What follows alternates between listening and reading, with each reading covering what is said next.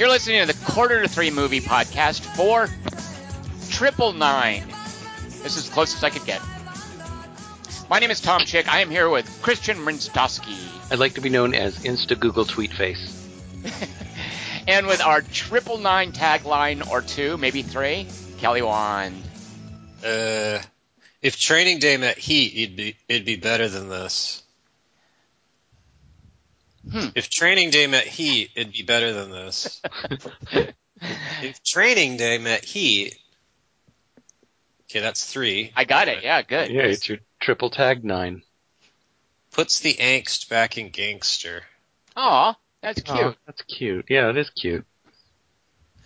And finally, it's like AMC threw up I don't get that one. because it's Aaron Paul and Daryl. Oh. I don't get you, it. You've excluded Dingus. Uh, Dingus is Is an it the actor. AMC movie theaters? No, that's an actor from Breaking Bad and uh, uh, The Walking Dead, which are both very popular series on AMC that you've been waved off of by various people, including me. Oh, And and, that's the Norman Reedus connection. Norman Reedus and Aaron Paul. Yeah, that's the connection Alright. there. Uh, Uh, but yeah, Dingus- Dingus, I, I kind of went with you and thought uh, the movie theater because you and I, Dingus, are more mu- movie people. Kelly Wand is more of a TV person. Right. Yeah. And who knows what they call the theaters over there? Dingus, what movie did we see this week? All right. Well, this Shark. week, this week we saw Triple Nine, a 2016 American crime thriller drama movie about two lovers betrayed by secrets of others who must choose between exile or death. It Like was, last week. You know, just like last week. Yeah. It was directed by John Hillcoat and written by Matt Cook. It stars Casey Affleck, Anthony Mackie, Chiwetel Ejiofor, Kate Winslet, Woody Harrelson, Norman Reedus, and Clifton Collins Jr. Triple Nine is rated R for strong violence Uh, and language throughout, drug use, and some nudity. what? Triple Nine did not do well critically. It's at 52 on Metacritic. Rotten Tomatoes has it at 54%. Cinema Score, which is the lowest common denominator, anything that gets like a B on Cinema Score is terrible. People, Cinema Score is like for idiots. Idiots hated this movie. It's at C plus on Cinema Score, super low. Uh, on its opening weekend, it made six million dollars and opened in fifth place behind Risen, that Jesus movie. What? Huh? What? What? What? Yeah, what is that? So it's opening. uh, Do you guys know about Risen? It's a movie about. Uh, No. It's a Jesus movie. It's one of those like, hey, ch- church, buy you know, church, buy all your tickets at a group rate and come see this Oh. movie. Okay. It's one of those things. Uh, and that was fit. So it went. That, it was the weekend of, of. It was Deadpool's third weekend. Uh, it it was beaten by a movie called Gods of Egypt with Jamie Lannister and Gerard Butler playing Egyptian gods who fight each other. Uh, Wait, it- Kung- Risen was? no, Deadpool, Gods of Egypt, Kung Fu Panda, and Risen were the four movies that made more money than Triple Nine on its opening weekend. Oh. Yeah. Risen's a spoiler for a title. Depends For on when- eternity. Depends on when the movie true. starts, I guess. Yeah, it could start with the Risen, Right. And then it's like, what happened after that? Yeah. If you just watched. All right. All right, so Kelly Wand, give us your triple nopsis. Oh wait, I had to add ratings. Ah, yes, okay. That's really important, Tom. Uh, I would have added Winslet Welshing, gum chewing, and math in the title. okay. Silence that I. Th- Those are all good. I think the the uh, the ratings board should have definitely included those, especially the gum chewing. Yeah, the gum chewing would definitely be included. He's, he's chewing gum while drinking a beer at one point. That's some dedicated gum chewing. Yeah. That's law enforcement. It's his donuts. And I've heard more than one person say that about the gum chewing, by the way. It's a lot of gum. It's a lot of gum chewing. Like it's it's a huge piece of gum in there. It's the same piece, right? Because this all takes place in a single day. like Empire Strikes Back. Yeah, like Empire Strikes Back. Triple Nopsis. Daryl's sitting in a car at night with his black friend Red Belt, struggling to light a cigarette. He's all, fucking Russians, totally squeezing us. He squeezes his eyes with his eyelids for emphasis. They look at some pictures of satellite photos of themselves. Red Belt's all, but this bitch, Daryl's all, yeah, no shit. I can almost feel you breathing down your necks. He gets a cigarette mixed up with the car seat and lights the wrong one on fire. Red Belt takes another picture, looks at it, and goes, Daylight means terrain. We're gonna need Falcon. Daryl's all, don't worry, I trained myself. Red Belt's all, it ain't Falcon I'm worried about. Wait. Scary Rat plays over black and white photographs of tattoos of money. Some numbers are all triple nipsis. The robbers are taping their fingers together in a van so they can pass more convincingly as Spanish. Red Belt looks at Pinkman and goes, How can you love your female dog more than a bitch? Some credits are all guest starring AMC's Aaron Paul and Daryl. A blonde Jewish Russian Winslet opens a trunk and, just like the Blair Witch, gives a baggie of teeth to some people with tape on their mouths. She's all, in Russia, teeth brush you. She shuts the trunk, turns to a henchman, and goes, Flying squirrel and moose in big trouble now, Boris. Some words are all surprise appearance by Casey Affleck. I look over at Michael Mann smoking beside me and go, Too many opening scenes set in a vehicle make me feel like I'm still commuting to the theater, and I rented this. Meanwhile, in a robbery vehicle, Daryl shaves off his mustache and puts on a fake one. Falcon's all, Okay, let's bookmark this one for the books. Daryl hands him a paperclip and fist bumps himself. The class clown of the bunch wears sunglasses over his ski mask. They break into a bank and shoot out all the chandeliers. Then they taser an old male stripper wearing a security guard uniform, then make the bank president look at some pictures of their kids in a nearby house. Falcons all. There's plenty more kids where these came from. The bank president gulps and opens the vault doors. Daryl watches images on his laptop grimly through binoculars. On the screen, a hint window expands that says, You are robbing a bank right now. Daryl puts on a headset and grunts into the ear part. You have negative eight seconds before responder one's within parking distance. His friends steal a safety deposit box and some cash, then shoot more chandeliers and take a bandana out of a woman's mouth to show that they come in peace. On their way out, they put some magnets on the doors to confuse any pursuing scientists.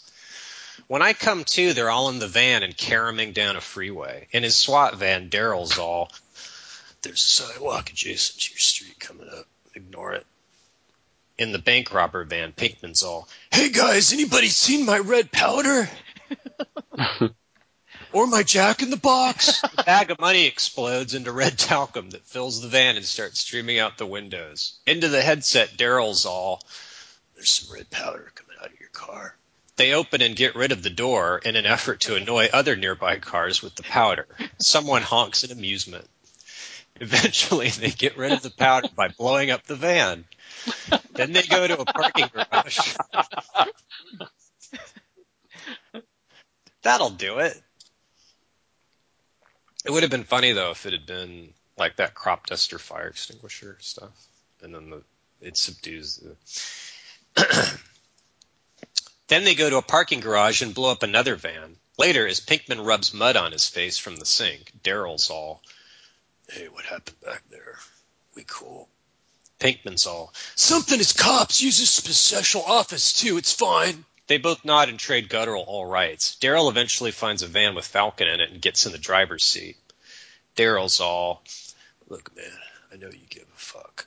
Falcon's all, we family, man. He raises his fist for a fist bump, but Daryl goes for the kiss, so they both stare at each other uncertainly. Falcon waits for Daryl to get out, then drives off to buy some kosher meats, but is distracted by the sight of Jews handing bags to each other. Ominous music plays over a close-up of the word kosher. Meanwhile, Woody Harrelson's a cop. He drunkenly lurches through the bank sniffing things, then goes, Well, I played a bank robber and now you see me and now you see me too, but this here's more like my country for old men character with a dash of kingpin. The bank president's all, Woody, they made me look at these pictures of their families. Woody's all, Walter, y'all are a bank manager. Be careful what you insta tweet a double IMDb. Meanwhile, in a police station, a sergeant's all, okay, everybody, listen up. We have a new recruit starting today. Casey Affleck. The cops all hoot and jeer derisively and tape him to a wall and swat baseballs at his face while Dingus fumes in disgust.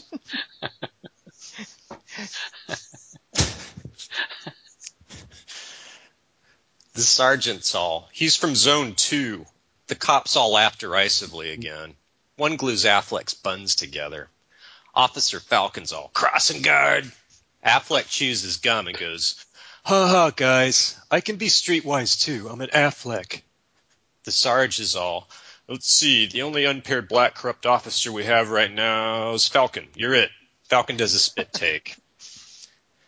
Affleck's all, yo, we may be buddies, but that don't make us cops. Their first assignment is to drive to where a fat black hooker's dancing on the hood of a pickup truck. Affleck draws his gum from its holster, spits his gun out, and goes, I'll handle this. Falcon's all, damn man, this ain't zone two. He gets out and tricks the hooker by asking her to please come down and stop dancing.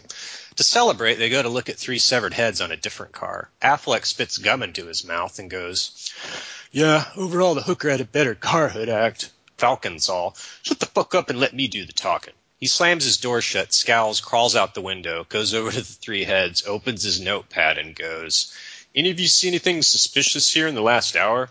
Affleck sarcastically rolls one head's eyes, ambles over to a cadre of Latino street toughs with tattoos of earrings on their ears and upper lips, and goes, Qu'est-ce que c'est biblioteca? The bald Chicano's all, Oh, you think you're from the streets 'cause you chew gum, homie? Affleck's all, I didn't say that, although I was thinking it, so you're all under arrest for reading a cop's mind. They start beating him up. Falcon sighs and makes Affleck go into a liquor store with him to teach him proper cop behavior. As his first lesson, Falcon raises his gun at the proprietor and goes, You don't work here no more. The proprietor's all, okay, and leaves the country. Hmm. Falcon turns to Affleck and goes, That was a lieutenant in the Mexican army you just asked for information out there. Affleck's all, Oh yeah, well, I don't know how you city boys square dance, but back in zone two, we consider rank meaningless. Falcon's all, I don't think our characters get along yet. Affleck's all, just let me do my job. He turns around and gets confused by a locked door.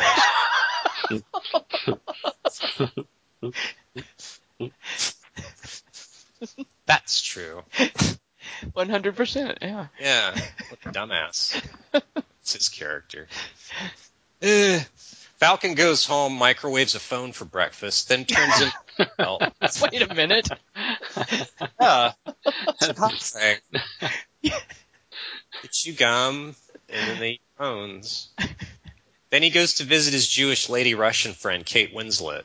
She's all, Well, well, look what's a cat Draginsky Vitonia.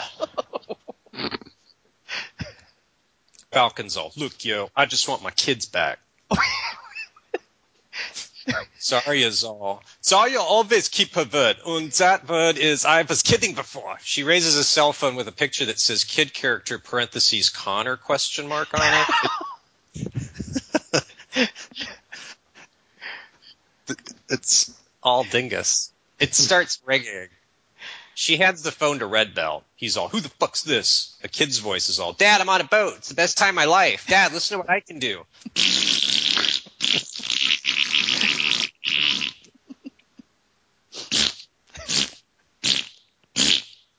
Now listen to me do it with my mouth. Winslet grabs the phone away and hangs it up. She's all, now you do second job by stealing file from Dock Building. Otherwise, Red Belt Jr. stay on boat for a whole summer. Red Belt's all, okay, okay. I'm going to trust you this one last time, but if you make me do 17 more jobs, we're going to have a similar conversation. She laughs at him till he leaves. He walks around till he finds a van with Pinkman and Daryl in it. Daryl's all, let me guess, Dark Building.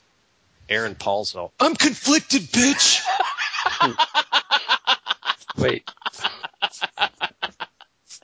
Oh my god, Kelly Wand, that was perfect. He's easier to do than I would have thought. Let me see that Emmy again. I mean, Krantz. Never mind. Just saying. TV show. It's a Breaking Bad thing. Uh, Ah, do you see Breaking Bad? no, no, I've waved No. it. They lost right now. I don't watch that shit. Red belt's all. Looks like we'll have to do a. He looks at us. Triple nine. Daryl mutters something indecipherable. Pinkman's all. Ugh! Corrupt cops have their own scanner codes. Falcon's all. Ten negative four. That night, Daryl walks to his car, nods at the guy crouched in the back seat, goes, Sup? Gets in and starts the car. The guy in the back seat jumps up and puts a plastic bag over Daryl's face. As it covers him up, Daryl's indecipherable muttering becomes slightly muffled. That night, the gang all meets at the warehouse. Red Belt's all.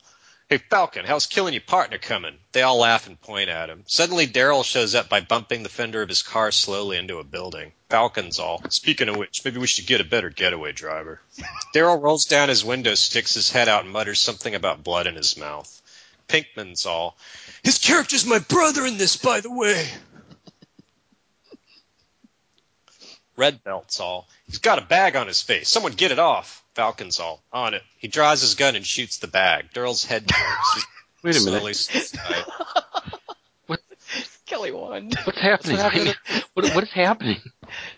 It's ding it, it's kind of like Lost Highway where characters switch which actors play them just randomly in the middle of Okay. it. Yeah. that's not what happens. Think just try harder, I'm okay? trying harder right now.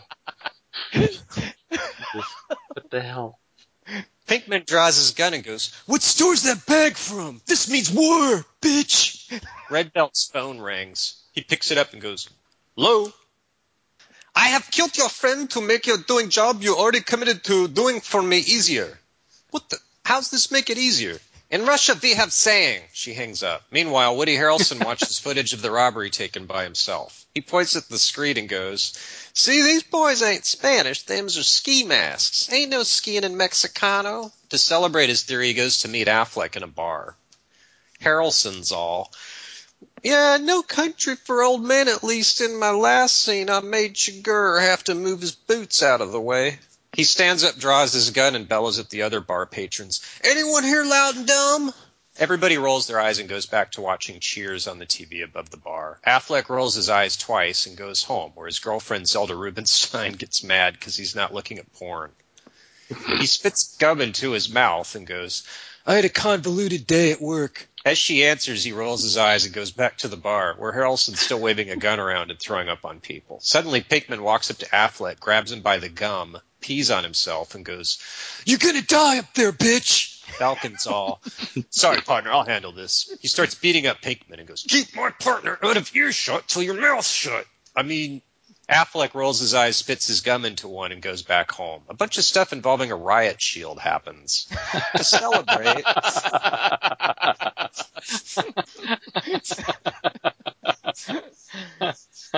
it's ten minutes. Nothing happens. To celebrate, Woody finds he used a what? Nothing. Go ahead. Moving on. He's saying nothing happens. To celebrate, Woody finds a used up roach and some Chinese food and eats it while his friend looks on in disgust. Then to celebrate that, he does some blow in a car. Then he goes to the police station, knocks a bunch of stuff off his own desk, and screams, Does anyone here believe Jesus actually existed? His cop friends are all, No, no, unlikely. and does anyone believe I'm telepathic? Yeah, yeah, totally, yeah. But let's move out. Falcon and Affleck go to investigate a vandalized building sign. As Affleck wanders around some dark hallways, he's all, Hey Falcon, I'm picking up some illumination coming from my flashlight. Over.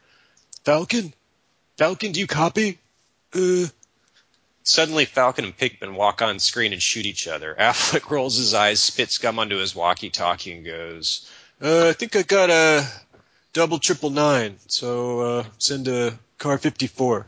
In accordance with state law, all the cops of the city get in police cars and head for the vandalized sign. Meanwhile, at a bank, a guard's all, Hey, you can't park by the steps. It has to be on the steps. Ah, I'm just kidding. Wah! Red Belt shoots him. Then they tie his dead body to some banisters. Red Belt's all, There, that ought to make this banister less serviceable. They go inside, tie a pinata to a guy's foot, blow it up as the confetti inside rains all over the corridor, then tell another guy, You got a tenth of that strapped to your head right now. Desperately, the guard's all, Please, I hate life. How do I get you guys to kill me?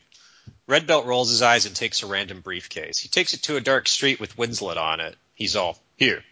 Also, I bought this for the kid on the boat. He unveils a plastic toy gun that's ticking and crudely wrapped in duct tape. Winslet's all, You have done well! She snaps her fingers and her guards beat up Red Belt. That's their bargain. She's all, Don't worry, I keep briefcase to child on board. By the way, I have one more job for you. Nothing! She orders her driver to do a couple donuts and then cackles till the van drives off. The toy turns out to be defective and blows up Winslet's van.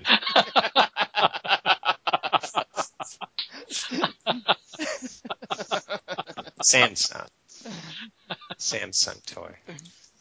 Red Belt's all, shit, yeah, I'm a genius. He starts his car and drives a couple blocks. Suddenly, a cop pulls him over and shoots him in the face. Meanwhile,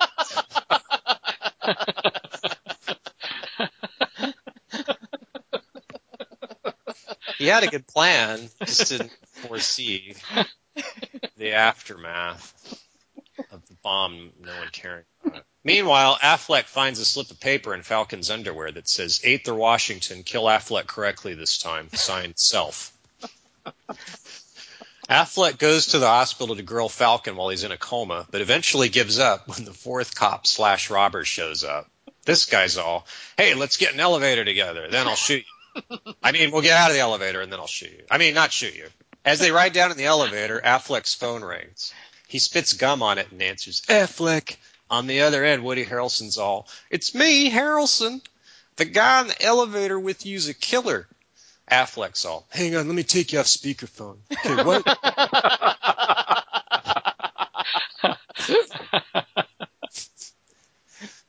Never mind, I got a better idea. Affleck shrugs and hangs up. He gets into his car and yawns. The other guy starts to shoot him, then loses interest and gets into his own car. From the back seat of that car, Harrelson's all, wait, how'd I get in here? He and the other guy shoot each other. Woody stares at us and dies until music plays. Vikander leans over to me and goes, My death scene was by letter.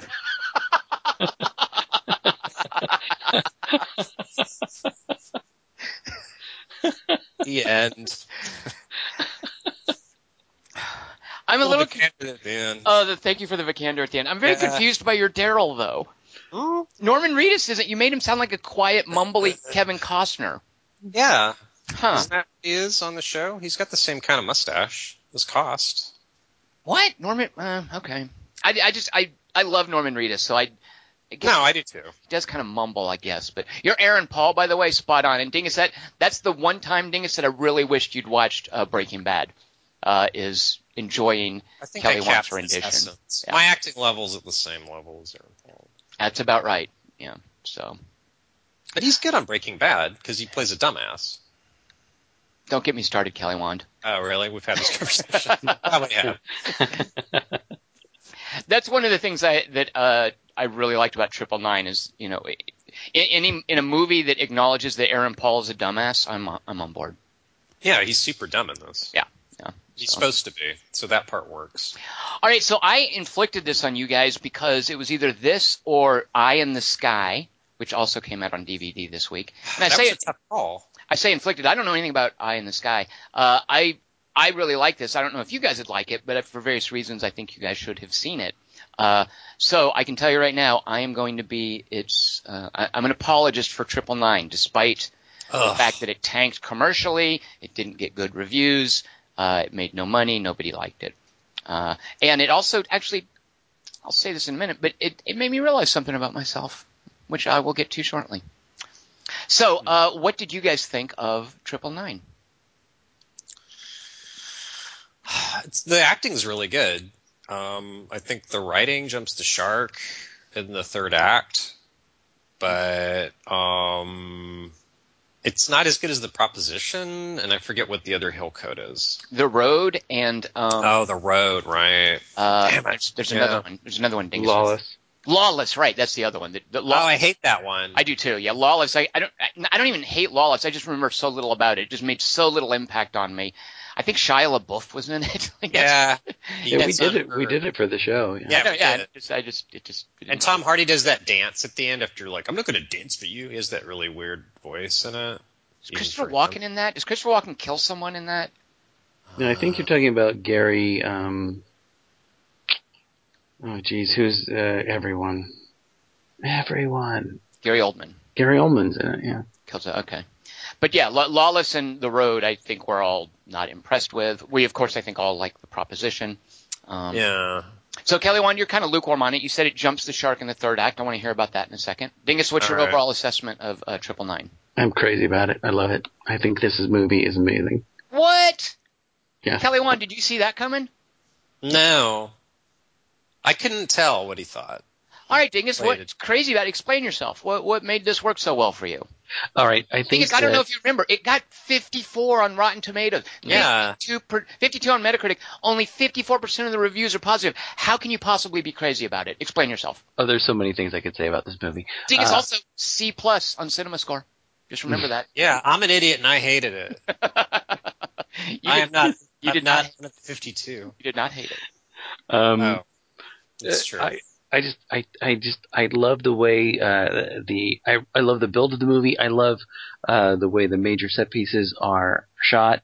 Um, as you know, uh, there are so many other movies I, I thought of while I was watching it uh, in in uh, favorable ways. Uh, and in double favorable ways, by double favorable I mean, well, this is a this is a sequence I didn't really care for in such and such a movie, say True Detective, but I love the way this this sequence is filmed in this movie.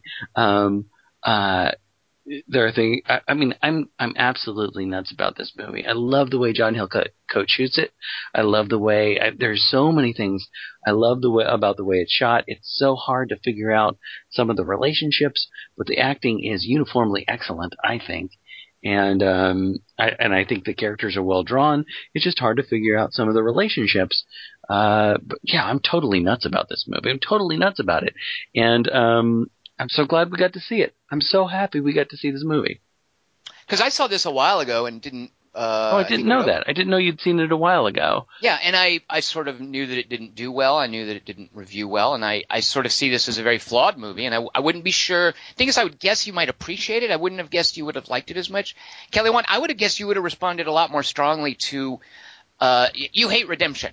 This is a Yeah. really dark, ruthless movie that pretty much kills everyone. This this movie is like, and the only guy who's alive has no idea what the hell was going on. Right. Like anybody who That's true. was actually. directly involved in these events, who the corruption or whatever Woody uh, Harrelson calls the monster, whoever was touched by this, they all die at the end. I mean, it's a veritable Hamlet ending, and the one guy left standing has no concept of what was going on around him. Uh, and Even I though lo- he was told that. and I, I loved how kind of just bleak and nihilistic that is. Mhm. Uh, and I would have thought you would have responded that, to that pretty well, Kelly Wand. And certainly the violence, like when you, you see the I like that. yeah, like there's no mistaking this being an R-rated movie.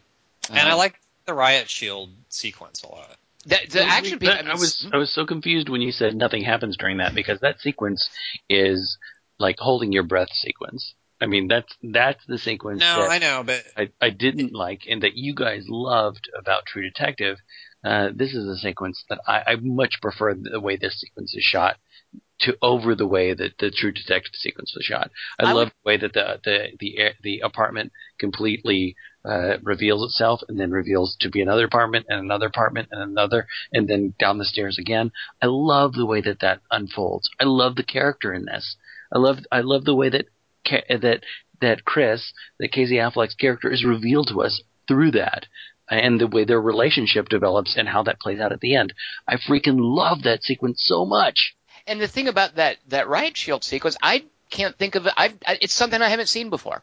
Yeah, I, Yeah. either. yeah. Uh, and, it's and- you, Yeah. you've seen plenty of people like clearing out tenement buildings or shootouts in tenement buildings, but this whole idea of the four cops stacked on each other with the riot shield, uh, I mean, it's something I know from from certain video games, but I don't think I've ever seen a movie play with that whole technique so thoroughly and be such a procedural too. About here's how a riot shield works. It's and not even effective. yeah, yeah, yeah. Uh, and it's not necessarily even a riot shield. Like it's a it's a Kevlar. It's like a specifically a bulletproof shield, so he can sit there while people are shooting at him, and the guys can stack up behind him.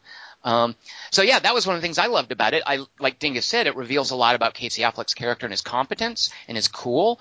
Uh, yeah, yeah, and and this is something that uh, that Chris Markinson, who wrote in this week, he's one of the, the only one who wrote in this week, but he he says, and I forgot to even write this in my notes. He says that he loved that part where where he's going through with the shield, and and, and Chris keeps calling out uh, like two go there, three check there. That was you know so well well done. Uh, That's something Chris says. Like when Casey Affleck says check that couch, uh, I immediately thought of of the hidden gun in um, Blue Ruin. I, I, I just thought of like, you know, check that couch. And the cops lift the couch real quick, and he's like, go over there, check that. see, because I thought bath- of I thought of Imogen Poots in Green Room. Oh, very good. Oh, very good. That's excellent, Tom. Yeah, that's much better. Yeah. Um, I didn't like the Harrelson character. I thought he was from a different movie, and I didn't like the Winslet character. Okay, like uh, different reasons. they're okay. So they they definitely were distinct from the the core gang members. Uh, uh, yeah, I like the gang members. I don't know. I Go ahead. Yep. I, Well, I'm just just- curious. What, yeah, like I, I, I- I loved how different Kate Winslet looked Yeah. and sounded. Uh, I really liked the fact that it reminded me a bit of like Jacki Weaver in Animal Kingdom. Yeah. That there was this maternal aspect to her ruthlessness. That it wasn't just a scenery chomping villain. Uh, I liked the fact too that this Russian mafia was distinctly Jewish. Like that gave it a different texture. And actually, that's what I, that's the word I would use to describe this movie and what I think is its best element.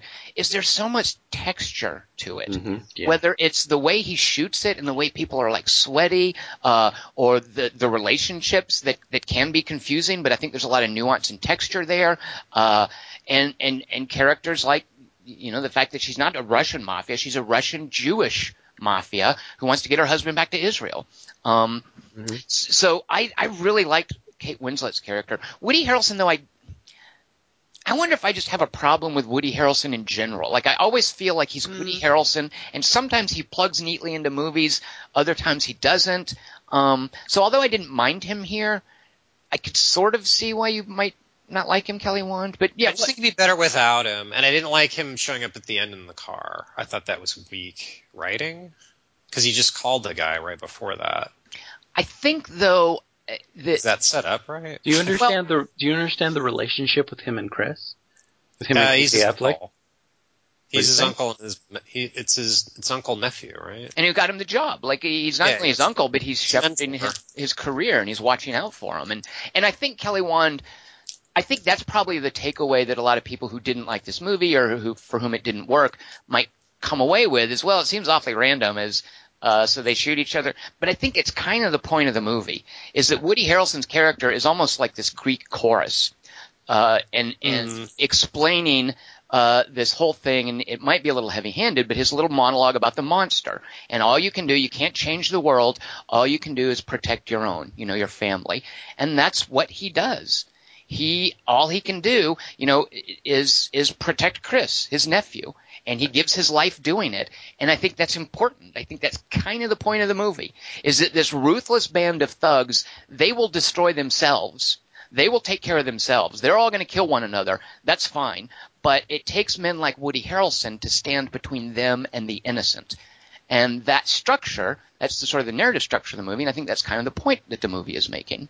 Um, so yeah, it feels a little weird. Is that yeah? He shows up in the car and they shoot each other and then it ends. Uh, That's not a bad ending in and of itself, you know, conceptually, like what you just said. That's cool.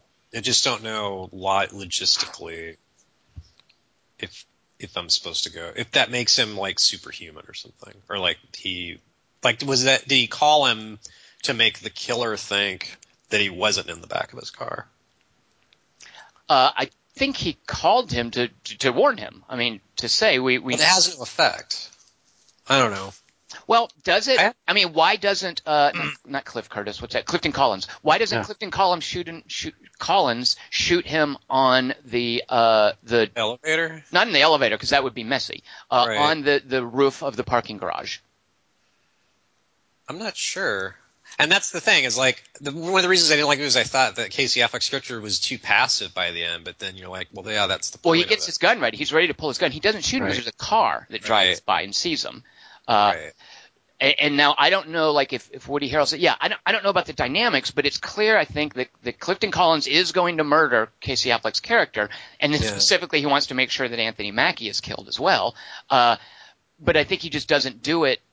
Uh, He's not going to do it in the elevator. That's going to be too messy. I think he's going to do it on the, the roof of the parking garage, but then a car pulls up, and then he's going to plan to drive Chris somewhere and do it, but then Woody Harrelson and, and he kill each other. Uh, right. so th- that was the impression I got about the logistics of, of all of that. Um, but it does. I can I can completely understand it being an unsatisfying ending if you don't kind of apply to it that that structure that I felt that it had, and that's my I interpretation. No, I like your interpretation. I actually really like movies where the last shot's someone dying. I always think that's like a really poignant touch. Um, For me, just- it was like a great juxt- juxtaposition to the final shots of Michael Clayton because it's it's this like just character looking at the screen and thinking about you know because I think that for I think that character the fuse is burned out on is burning out in his life. I mean, you've got a, a bunch of different scenes where he's like taking drugs from people, and he's just a Well, his house. dude. That, that's a reveal, like his the state of his house, Dingus. That's and him Yeah. just sitting there. Shirt. I mean, that's just a pathetic.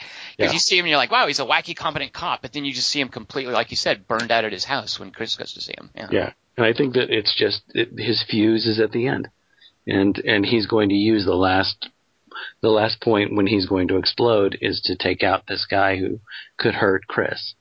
Uh, and there's that beautiful moment outside Chris's house where you know the the nephew the the kid comes up and the wife comes up and Chris comes up.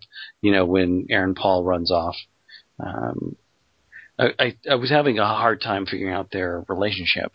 But, So uh, what were the? Yeah, you mentioned that, Dingus. What were? Because I've seen this a couple of times, and I it.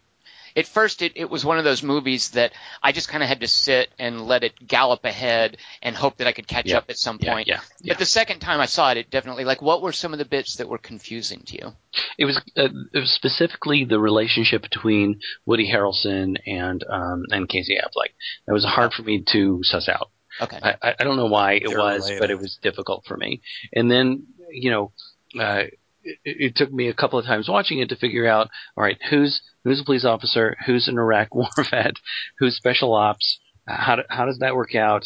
Um, who's working with who? It's like this Venn diagram Right. that you kind of have to build in your head to figure out who's doing what, so that that final, uh, that final beautifully, I think, beautifully structured um, action sequence where uh, all the cops are rushing toward the the triple nine, uh, while the Homeland Security thing is going on, um, so you can figure out who's with who and why, and why they're doing what, and and what are their motivations. So uh, you know, picking out all of those things were the difficult things for me. Right. But you know, the the first thing, you know, prominent in my mind is is is are are Woody Hel- Woody Harrelson's character and Casey Affleck's character brothers? I mean, they have the same last name. Um, are they brothers? What's the what's the deal with that? I I missed that the first time through. Yeah, it's uncle nephew, and, and the way that's established is when they're making fun of Chris when he's partnered with Anthony Mackie, they say this is so and so's nephew, uh, oh, and then and then I think it's either before or after then we are then told Woody Harrelson's name with his character. Like I think you're supposed to. It's it's a it's a quick moment. It's easy to miss if you're not paying attention because so much. This is a very uh, like busy movie too in a good way. Yeah, it, yeah, it's not necessarily presentational. Like here, look at this. Things are just happening, and you're kind of there watching. Uh, and so it can be certainly easy to miss bits and pieces of, of information. Okay. But it's definitely, and at one point we presume Casey Affleck's mother is dead because Woody Harrelson is saying things about "I promised this to your mother." So presumably Woody Harrelson's sister is Casey Affleck's mom, and she's not in the picture for whatever reason. We don't know, but there's Oh. a sense of obligation he feels there. Uh, and presumably, given his home life, he doesn't have a family, Woody Harrelson. And like you say, that moment where he comes to the house and picks up his, let me see, his nephew's son would be sub nephew. I don't know what you call that, but where he great, kind of his great nephew. I don't know. where he insinuates himself in with Teresa Palmer and the little kid and Casey Affleck, and he does Right. kind of have this paternal, like he's the dad, like he's a little bit of this family nugget, kind of. Right. Uh, Right. so, but yeah, uh, and then of course, uh, Chiwetel Ejiofor and Norman Reedus were uh, Iraqi war veterans. They were Navy SEALs who were doing arms smuggling with Kate Winslet's husband. So she turns to them to get them to get him out, uh, like she is using them. And then Norman Reedus' brother is Aaron Paul, and he presumably is the connection to Clifton Collins Jr. Uh, the and the, the the police connection. Uh, although Aaron Paul is no longer a cop, though, by the way. where's Vasily being held? Is he Uh, he's in a Russian gulag. And okay? Because you see the snow outside, and then he'll be transferred from the Russian gulag to uh, to Israel. Yep, and that's what the Kate Winslet needs that information to do a, a plea deal, but some sort of a, a release uh, exchange with I don't know the Russian government or whoever corrupt in Russia is run is running the gulag to give her husband over to Israel. That's what she needs all these Okay, files okay, for. yeah. Um, but uh, so, so Kelly, on what is the third act shark jump that, that you feel? Oh, just I think by that point, Affleck's suspicions are raised, and they should have just found a different cop to do the triple nine on, or just Mhm. done something else. Like it seemed like by that point, um, they should have just adjusted their schedule. And it seems by that point, like I don't know, I, I have this thing where if a, I, I have trouble if I have trouble deciding whether a character's smart or dumb, it annoys me. And I couldn't tell if Casey Affleck was because he seems really competent and ballsy at the beginning, and then towards the end, I don't know. There's just a lot of different threads going on at the same time, and maybe he just got lost. But isn't that part of the motivation for Marcus's character? I mean, that's important that what, that Marcus is the one who has to do the the triple nine, but he has to do it for a guy who's just saved his life. And Right, right. also a brother. I mean, this is also a bro- I mean, this is a brotherhood, and so he's he's so conflicted. So isn't it important that it be Chris and Marcus going through this together? I mean, I- I Casey it's- Affleck and God. And I think it's also that considering how police regard each other, it's because Casey Affleck is the new guy that they're willing to sacrifice him. Uh, although Wow. Clifton Collins, I love how chilling he is that moment. When he says, "I'll do a cop like that." And he like Yeah. snaps his Yeah. fingers. That's like Yeah. this awesome. Like, wow, he's the super scary badass guy. Yeah, Uh, he's freaking great in this. By I. I love Clifton Collins Jr. Yeah. Uh, thing is, do you remember him from a movie called Three Preachers oh yeah. with Michael Parks? Yeah, I like that guy a lot. Um, and I think he's isn't he Michael Parks' son? Come to think of it. Is he? I might be wrong about that. Uh, but I think uh, Kelly Wand, the reason they don't switch from Casey Affleck is he's the new guy. He's like outside of the circle. He's the the cop that they have the least obligation to. Um, and you're right, but I think that's that that it once they realize they're being followed, uh, the fact that they still go through with killing Casey Affleck, like there's a sense of desperation, I think. Yeah, Uh, that's and that comes with Kate Winslet saying, "Okay, this is gone in 24 hours. You know, you've got a 24 hour window to get this this doodad, this MacGuffin, out of this impossibly well defended place." Uh, and I think it's a desperation situation. Yeah, I guess that's true. I guess I shouldn't be balked by that because what bug what bugs me about the third act, is it seems like all the characters sort of lose their caution, and it's like they're all kind of throwing the game, and like Chiwetel, I don't know, he, he that guy gets the drop on him like right after what he's been through, but like you said, it's just their things are winding down. They, they all know it's 24 hours though, except for Casey Affleck. I think characters' fatal flaws in this in this movie, and it, it goes to Casey Affleck's character hmm. and specifically Chiwetel Ejiofor's character, are not understanding the depths of the corruption that they're part of, like like not understanding the corruption around them, uh, the lengths to which people will go, uh, overestimating the goodness uh, uh, of people, Right. uh, and I think These like are cynical. He's guys. cynical, Like, right, right. But I, I, you know, like uh, Chiwetel Ejiofor doesn't want to kill Aaron Paul's girlfriend. Like he know he he's a good guy. He's trying to to minimize the damage. You know, Right. It- but he's still ruthless. By the way, I love that bit with blowing up the guard's foot. Like that is Yeah. really Oh, grim man. stuff. Yeah. And you know, we're supposed, and even even when you realize he's, you know, he's terrifying Aaron Paul's girlfriend, this poor innocent junkie chick, uh, you know, jumping her in the shower and holding a knife to her, like that's a mean thing to do. He's not, he's but he could not. be bluffing. well, right, he is bluffing. He doesn't kill her, and he doesn't Right. want to kill her, and he just wants to scare Aaron Paul. He doesn't want to have to kill Aaron Paul.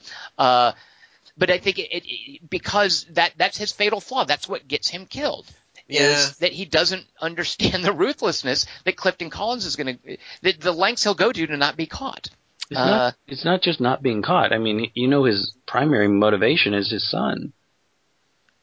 No, I'm talking about Clifton Collins. Right, Oh, right, right. Clifton His primary Collins, motivation, right. and you're right, you're right, Dingus. His primary motivation is his son. Yeah. Uh, and, and, but when you think about it too, like what is going to happen to his son when Kate Winslet is dead? Uh, Right. and his son is in Israel in their family home. Like that's, There's no cutaway of him safe. Yeah, yeah. There's no cutaway of him safe, and I'm no. I don't even know. It, it's it's almost like a rash act to to kill Kate Winslet. Like she does say, you're you're never going to see your son get away. You know. So what else is he going to do? It's kind of. But a he knew she was going to rip him off, and like he played her. Right. Yeah. Like I don't. Then he gets played right after that. I don't know if he knew or if it was like a a, a backup plan. Like safety. Like a like a safety. Yeah. yeah. Yeah. What if she? What if she given the? What if she kept her word and she gives the toy to the kid, then the kid blows up? I No, no. He he he. There's a triggers the- timer wand. No, he triggers the bomb with his cell phone. He Yeah. chooses oh, that's when right. to do Yeah, it. yeah. Not an accident. I mean, he knows that he's going to do it because she's totally double crossed him. She only leaves him alive because the sister would be mad at her, and more importantly, uh, this you know it would be basically I think a sin against the son. Um, she doesn't like him. She calls him monkey in the end. Um, Well, she said, yeah, she like she would. she- Right. she wouldn't want to jeopardize the love that Felix, the grandson, feels for her. right. Like that, that again, that's that weird maternal motivation. I mean, Right. she's certainly a villain and she's evil, but she's thinking of her grandchild, uh, which is it's just weird angle. And again, it makes me think of Jacki Weaver in Animal Kingdom. It's totally it, it that those two things line up really well, and I, I just have to say I am amazed by Kate Winslet in this. I don't know what they did with her makeup. She was almost unrecognizable to me at the beginning, and I was like, wait, what? Um, and I I love her accent. I love what she's doing in this movie. I absolutely love what she's doing. Uh, Kel- Kelly Wand, no Wonder Woman references. I'm I'm disappointed. Oh, eh, it's just too many. That's the thing. There's too many characters in it. So here, here's keep track of. here's what I learned about myself, which I think I've known all along. Uh, I am a sucker for a good cast. Like even if a movie is flawed, like, and I think that's what came down to me really liking the movie Morgan, which is a, a thriller thing that Ridley Scott's son did that's getting terrible reviews. It didn't do well, uh, but it's the cast. Like if you put a good cast in a movie like this, where I am enjoying watching everyone in every scene, the rest of the movie can just be crap, and I'll still be into it. Uh, now I don't think that's the case with this, but this, it's a weird script and it's uh, it's not a conventional story. I think it's really easy to dismiss this as a Michael Mann alike uh, about Atlanta, and I don't I don't think that's what's going on.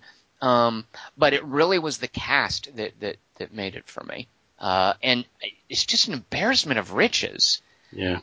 I don't think there's there's there's no scene in this movie without someone who's just uh, just spot on and who I really like watching. Even Aaron Paul. I mean, I make jokes about him in Breaking Bad, but I, he he's great at playing this this burned out pathetic junkie character. Yeah. yeah, yeah. Uh, Yeah. Clifton Collins, who most people probably have no idea who that guy is. I love that guy. Oh man, I love him so much. I loved him in a bunch of other things, but he's great in this. I think. And Dingus, And I like you're the Reedus. And Norman Reed, and that, that, by the way, that also reminded me of Animal Kingdom. Show Yeah. you this really cool character, and then freaking kill him. And I'm feeling Oh his absence God. the rest of the movie. And the Like, I- way they kill him, the way they kill him off. I mean, Yeah. that's just There's it's two chilling. backseat. It's chilling. Yeah. and that's actually that's the first inkling of the movie's ruthlessness too. It's not Uh, just a it's not just a backseat killing because that's it's this is not a backseat killing. This is a backseat message, and then somebody else has to kill him. I mean, Yeah. it's it's brutal the way that whole thing plays out, and the and how much time it takes to play out. I, I was just on the edge of my seat for that whole thing. What are you guys going to do? Now, Dingus, do you have a frame of reference for how cool Norman Reedus is? Like, 'cause I have. We, we know him from Walking Dead, and he's the he's hands down the the coolest character in that that series. Uh, but did do you yeah do you like know him from Boondock Saints or something? Uh, I've seen Boondock Saints, but I didn't really care for that movie, so no, I have no frame of reference for him. Okay. whatsoever. I just thought, man, th- uh, this guy is super cool. Um, and Good, that does come across think- then. Because I wonder, does that come across just because we watch Walking Dead? But you did feel that about the character. Yeah, I, I got the He just sense has of a him. cool I got the face. sense of him as the older brother, and I was trying to figure out like, who is this guy? Who is this guy? Who is this guy? Because he reminded me of a couple different people.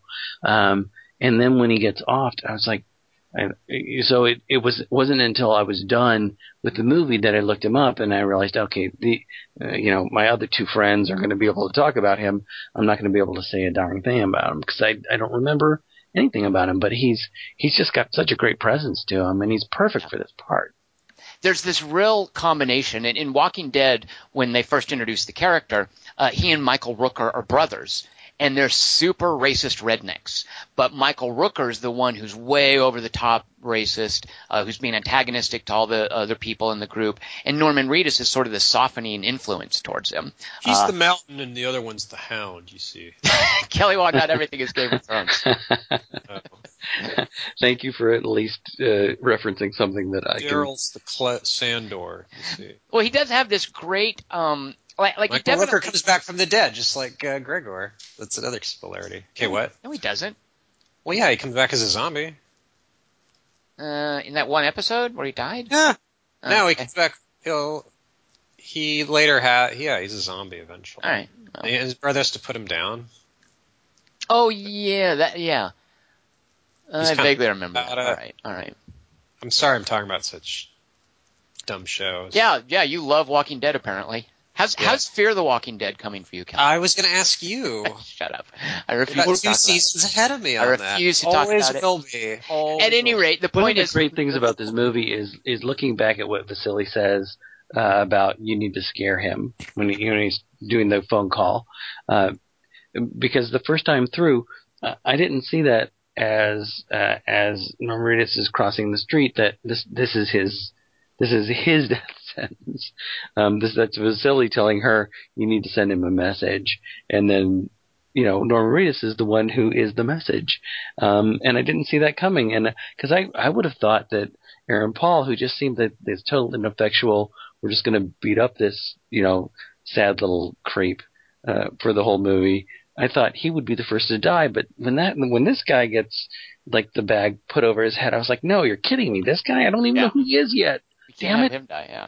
It was it was so upsetting to me because I really liked his character. I really liked how protective of he was of his brother, but how uh, stern he was, but how he seemed to be like this part of the group. Um, I really liked him. So I, you know, I have no other touchstone, but I really liked him as a character. Well, he's kind of like the mother hen too during the the heist. You know, like talking to them and and uh, he's, he's sort of like a Yeah, narrator yeah, or yeah, yeah. something. But there's this very mother hen, like he's herding around and telling him what to do, element to it. I Uh, really love the way that that works out. Oh Yeah. man, it's so well shot. Yeah. Can you can somebody tell me what "Open Your Mouth" with the whole handkerchief thing is about in that opening sequence? oh yeah, I don't know. What yeah, is why that? does he? Why? Because later you do see a lipstick thing on one of the evidence walls or something. Yeah, I didn't understand that either. Was that just some weird trophy he was taking? I didn't get it. It it's it was such a weird. There's a couple weird plugins like that that make me love the movie, but I didn't understand it. Did you guys catch the shot of the woman lying on the ground being told to put her hands up who, who's wet herself? No, Man, that's a weird. I had to like that. nice. there- I like that. Yeah. Yeah, she's like Ugh. lying face down. You just put your hands up, and there's a like a wet spot around her crotch. I mean, she's clearly like wet herself, and I'm like, good lord, why? I mean, it, it just makes it. It just sort of highlights the fact that bank robberies aren't like fun. Yahoo! Everybody's having a good time. Let's uh, be Yeah, outlaws. they're terrified. Exactly. There are people terrified that they're going to get killed, and the movie doesn't want us to think that this is a joyous Yeah. fun. Like I recently saw a movie, and this is actually my uh, my under. I don't think it's as good as Triple Nine, although I did quite like it. There's there's a movie called Hell or High Water, which is directed by uh, oh no, it's written by the fol- the fellow who wrote Sicario. It's directed by an Irish director named David Mackenzie, uh, and it's got some bank robbery in it that plays it much more as a Butch Cassidy and the Sundance Kid. Uh, it's like Charming robbers. Exactly, exactly. Mm. Uh, so the fact that you see this woman who's wet herself in, the, in this first robbery, it's like, okay, these are the stakes. This is what what you're showing us here. Yeah. Um, uh, what about? Uh, uh, do you guys know who Michael Kenneth Williams is? I don't know who that guy is. No. So Dingus, once again, Dingus refuses, and Kelly Wand refuses to watch The Night of. Uh, Uh, yeah, everyone's telling me to. yeah. So, so- do you guys know a show called Hap and Leonard, where he's the gay fella to James Purefoy's You're talking about the the the pimp guy in this movie, right? Uh, he he plays uh, like Sweet Pea. He's a Yeah, transvestite. Sweet Pea. Yeah, but yeah, he's yeah. he's also the pimp. I mean, he's he's controlling those girls. Oh, is that okay? I didn't get that. that makes a lot more sense. He's like, yeah, just- you guys, you you two, get out of here. I see. And That makes a lot. That that this is his or her. I don't know. I don't know what the proper pronoun is. This is her territory, and Okay. these are hers. And and he tells them, get out of here. Well, I love that guy so much, and I love that actor. And he's uh, in the night of. He's just un, unforgettable. And so it was. And and I originally saw this before I'd seen the night of or Hap and Leonard. So it was really a treat to be watching this and thinking, oh my God, that's uh, Michael Kenneth Williams. I love that guy. Uh, Kelly Wand, if you'd watched Fear the Walking Dead, you would have known who Michelle Ang is. Woody Harrelson's cute little uh, Asian partner. Oh, Oh, there's man. an Asian woman in this movie. I love what she does. I love just there's a little moments during that that it's not a chase, but when everybody's r- just just beating feet to the to the nine nine, and she's driving, and she's just like, ugh.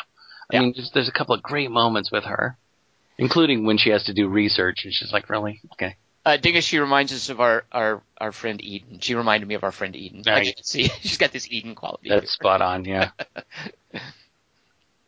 Uh, all right. Um, What uh, what kind of unders and overs do you guys have? My over is training day Mhm. because I found it easier to follow.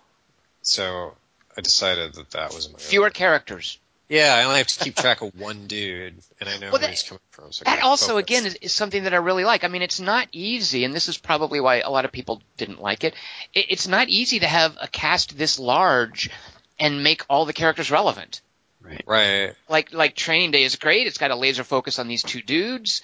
Um, but this is you, you know there are I guess like like eight significant characters in in, in this, and maybe four or five more ancillary characters. I mean, it's like a I've- big drama. It's like a yeah, it's like some weird Jacobean play or something. Uh, Yeah, I don't trust my own opinion on movies where cops and robbers are both represented equally. Like, I really like The Wire, but it seemed like in Heat, I always wind up liking the robber characters more and finding them more interesting than like, yo, I don't like the Pacino guy. Well, Kelly Wand, the cops were the robbers here. No, I know, that's what I'm saying. But I Uh-huh. always wind up, I always like, one of them always seems to prevail in my mind. Like, yeah, just follow these guys. These characters aren't as interesting. Oh. But in this one, I did like the Casey Affleck character, and I liked all the criminals. Yeah, one of my favorite moment, my favorite moment, it- like early in the movie, that moment where I think, okay, I'm now leaning forward and I think I'm going to like this movie, is that moment when, uh, you know, after that opening action sequence, um, when they are walking off in the garage and somebody says, go catch the bad guys, detectives. And you realize, okay, these aren't a bunch of robbers. These guys are detectives. Yeah. And that this is just like a toss off, like like the writer just flipping us a coin to go, yeah, go catch the bad guys, detectives, and and that's how he's letting us know. Well, those Freaking love that. are those. Is that after or before the badge reveals? I mean, it's right in there at the same time. But I'm wondering, and I don't remember the first time I saw it. Like, did I know from that line or from the badges? And I don't. There's a remember. I line don't earlier, and I think in the first scene in the car where they go, "Yeah, he's a good cop," and it's the robbers talking like, "Oh, what? Wait, one of them's a cop," and then you find out later. So there 'Cause might I'm be, like, like- wait, are they all cops? Yeah, because I was like, oh, they're they're entire. It's the entire force. They're it's like a it's like the shield, and there's like a Oh, you totally cut that before me then, because the first time I even had an inkling of what was going on was go catch the bad Yeah. guys, detectives. When, when they're walking away from the from the second vehicle they're about to torch. Um, yeah, that's the first time that I got a sense of that. By the way, Kelly, I, I, I'm sorry to say this, but Training Day would be my under. As much as I love Training Day, I would put it under this. I'm crazy. Training Day jumps the shark too. Well, Training Day. I don't know about jumping. the shark. Training Day doesn't know how to end. Training Day Yeah. w- whiffs It, it has the a fin- Russian it- mafia like shoot shoot 'em up. Yeah, and it whiffs uh, the finale, and I don't think I don't even mind that dingus. What I mind is that Training Day is all about Ethan Hawke's perspective, Right. and because he Antoine Fuqua wanted to shoot him up, he then breaks his own rules and he follows Denzel Washington alone, and I think it whiffs the ending No. because of that. It's Uh, Denzel. It was Denzel Washington insisted on it. Fuqua didn't want that ending, and Denzel's like, no, we got to kill this guy off. Kill all this right, guy. okay. We All gotta kill my character. That, that's what annoys me about the way you know Denzel Washington gets to be um, nominated for Best Actor, and uh, Ethan Hawke is supporting actor, but Ethan Hawke is the protagonist of the movie, and Yeah. it, that sort of annoys me that the way that that sort of, but that's just like Hollywood weird Right. marketing structure. Um, but I, I, I, as we got to the point where we had that whole sequence with giving the gift and, and paying off and all that with Chiwetel Ejiofor uh, at the car, I just thought, oh my gosh, this is sort of shaping up the way Training Day does. But I love the way that this bends it. It's not just a shoot off with Russian mafia, and I didn't see at all that like that explosion coming, and I really love that. So yeah, I would definitely put Training Day under this. Uh, I love that Chiwetel Ejiofor when uh, he is finally just losing it and he's hoping that his son is in the car. The one guy has the shotgun on him. He takes the guy's shotgun and then throws it at the other dude. Like he doesn't hold the shotgun on him. He's just so determined to get to the car to see if his son is in there that he takes a shotgun and rather than wield it, he throws it at the other dude. I just Right. loved that little touch. Uh, And, so and I love the way that scene plays out, where he gets shot like near the ear. yeah, And, and the way that Kate Winslet plays that scene, and just that little like shaking of her head to say, "No, you're not. You don't have to kill him." Did you guys catch what she says to him? Like she calls him a monkey, but do you catch what the the wind up to that? Because they do this cool thing where because his his ears are ringing, her first line is kind of muffled. Do you guys remember what her first line was? No. We teach dogs to fuck prisoners. Yeah, yeah, yeah, yeah, yeah. oh my god! Uh, I don't remember that line. That's yeah, because that's where her husband is, by the way. Like that's what she's talking about. Is in Russia, that's how they humiliate people. Is they teach dogs to fuck the prisoners, and you know That's that. what Yakov Smirnoff said too. She's a Kelly Wand. Wait, what? Uh, and then she Well- uses that to segue into how demeaning that she feels he is to her family. Right, right. uh. What that what that immediately called to mind to me was, uh, and another movie that this reminded me of, and this isn't my over under, but it's just it reminded me so much of Sicario, um, and that that whole weird discussion that we had in the thread about whether that was rape or not in the in the in the interrogation scene, and how that doesn't make any sense for me in the Sicario scene, but then her, her talking about the whole thing that training dogs to rape prisoners uh, just kind of again called to mind just many of the things about Sicario that I love so much. Um, I think Sicario is a much better movie than this. I mean, I I really love this movie. I, I don't maybe I shouldn't say much better, but that whole weird dog rape thing that was so weird, so weird and so creepy. Uh, what um uh uh what so the the how much of this do you the so we've got a great cast. John Hillcoat who you know the road and lawless forgettable but proposition there's some brilliance there. Uh and then we've got a script by this fellow named Matt Cook who Dingus I presume like this is what his second thing? Uh you pointed me towards the duel. He also wrote the script for that. Do you know does he have a like I, I got the sense that, that it, this is this guy. He's just got a couple of scripts produced, and this is his first stuff, right? Yeah, pretty much. I mean, he, he but he's also got something that uh, I brought up either last week or the week before that I didn't know what it was called Patriots Day. Oh, um, ew, gosh. That's in post production. Do you know what uh, that is? I, I think it's a Boston thing, but I don't know anything else. so it's Peter Berg directing Mark Wahlberg in a movie about the Boston Marathon bombing. Oh, good lord! Oh no! I don't know what to make that. And you're right, that's Matt Cook. Yeah, yeah. What's the fun part? uh, although it's not, there's an older actor in it who's playing like the commissioner or something. Who, uh, yeah, but I, yeah. Ah. All right, so so Dingus. Uh, so I, I get the sense, brilliant cast. I think that John Hillcoat he knows how to texture something like, uh, and that he there's just some some hands down brilliant direction here. And by the way, the pacing in this oh this my god! this movie's immaculately paced. yeah, Like yeah. it just it just just just galloping forward the whole time. I love the pacing. Uh, but then you've got the script. So I Hmm. sort of feel like all three things were pretty much super brilliant and super good. But Dingus, you made me watch another movie written by Matt Cook, uh, directed by a fella who has been an actor in shark movies, but who doesn't. I don't think it, it's not his strong suit directing. Dingus, why did you have me watch The Duel? Uh, because I think that the duel uh, provides a bit of connective tissue uh, between the proposition and this movie. Um, I think that there there are a number number of things that um, that would lead somebody to say, "Wait, uh, okay, you wrote this, you directed this. I think that if we put the two of you together, you could make something really good." Tell, tell Kelly Wand what The Duel is. All right, the duel is Liam Hemsworth. Ugh, who I just call Uh. I'm, the whole time I'm watching that thing is I'm just wanting to call him Hunger Games. Oh, he that filmed guy. Hunger Games, but he was also uh, really great in um, uh, the uh, oh. Expendables three, The which Expendables. and then we had to Wow. sit through him in Hunger Games. Yes, right. yeah, yeah, we had to sit through him in Hunger Games. three of those too. He's Thor. He's Thor's younger brother. Um, he's terrible. He looks he looks absolutely fine in a beard, and it's uh, Woody Harrelson just chewing scenery and doing his his. Uh, I I ported my accent over from No Country for Old Men or uh, No Country for Old Men. Um, his same accent, but as a preacher. Um, there's a lot of painful stuff in it, but um, Let me real quick. I want to. I want to. Kelly Wand. Here's what the script is. Because Dingus, here's I think how you could. We could probably get Kelly Wand to watch this movie if we wanted to. Kelly Wand, what would you feel about a western about a preacher who goes off into the wilderness and is determined to murder Mexicans. And he's a Oh, so snake. like Blood Meridian. Exactly. He's like a snake Oh. handling r- religious weirdo, uh, and he has a cult around him, and he he he has this cult It's like murder. Trump. He he's basically selling Mexicans for sport to be murdered.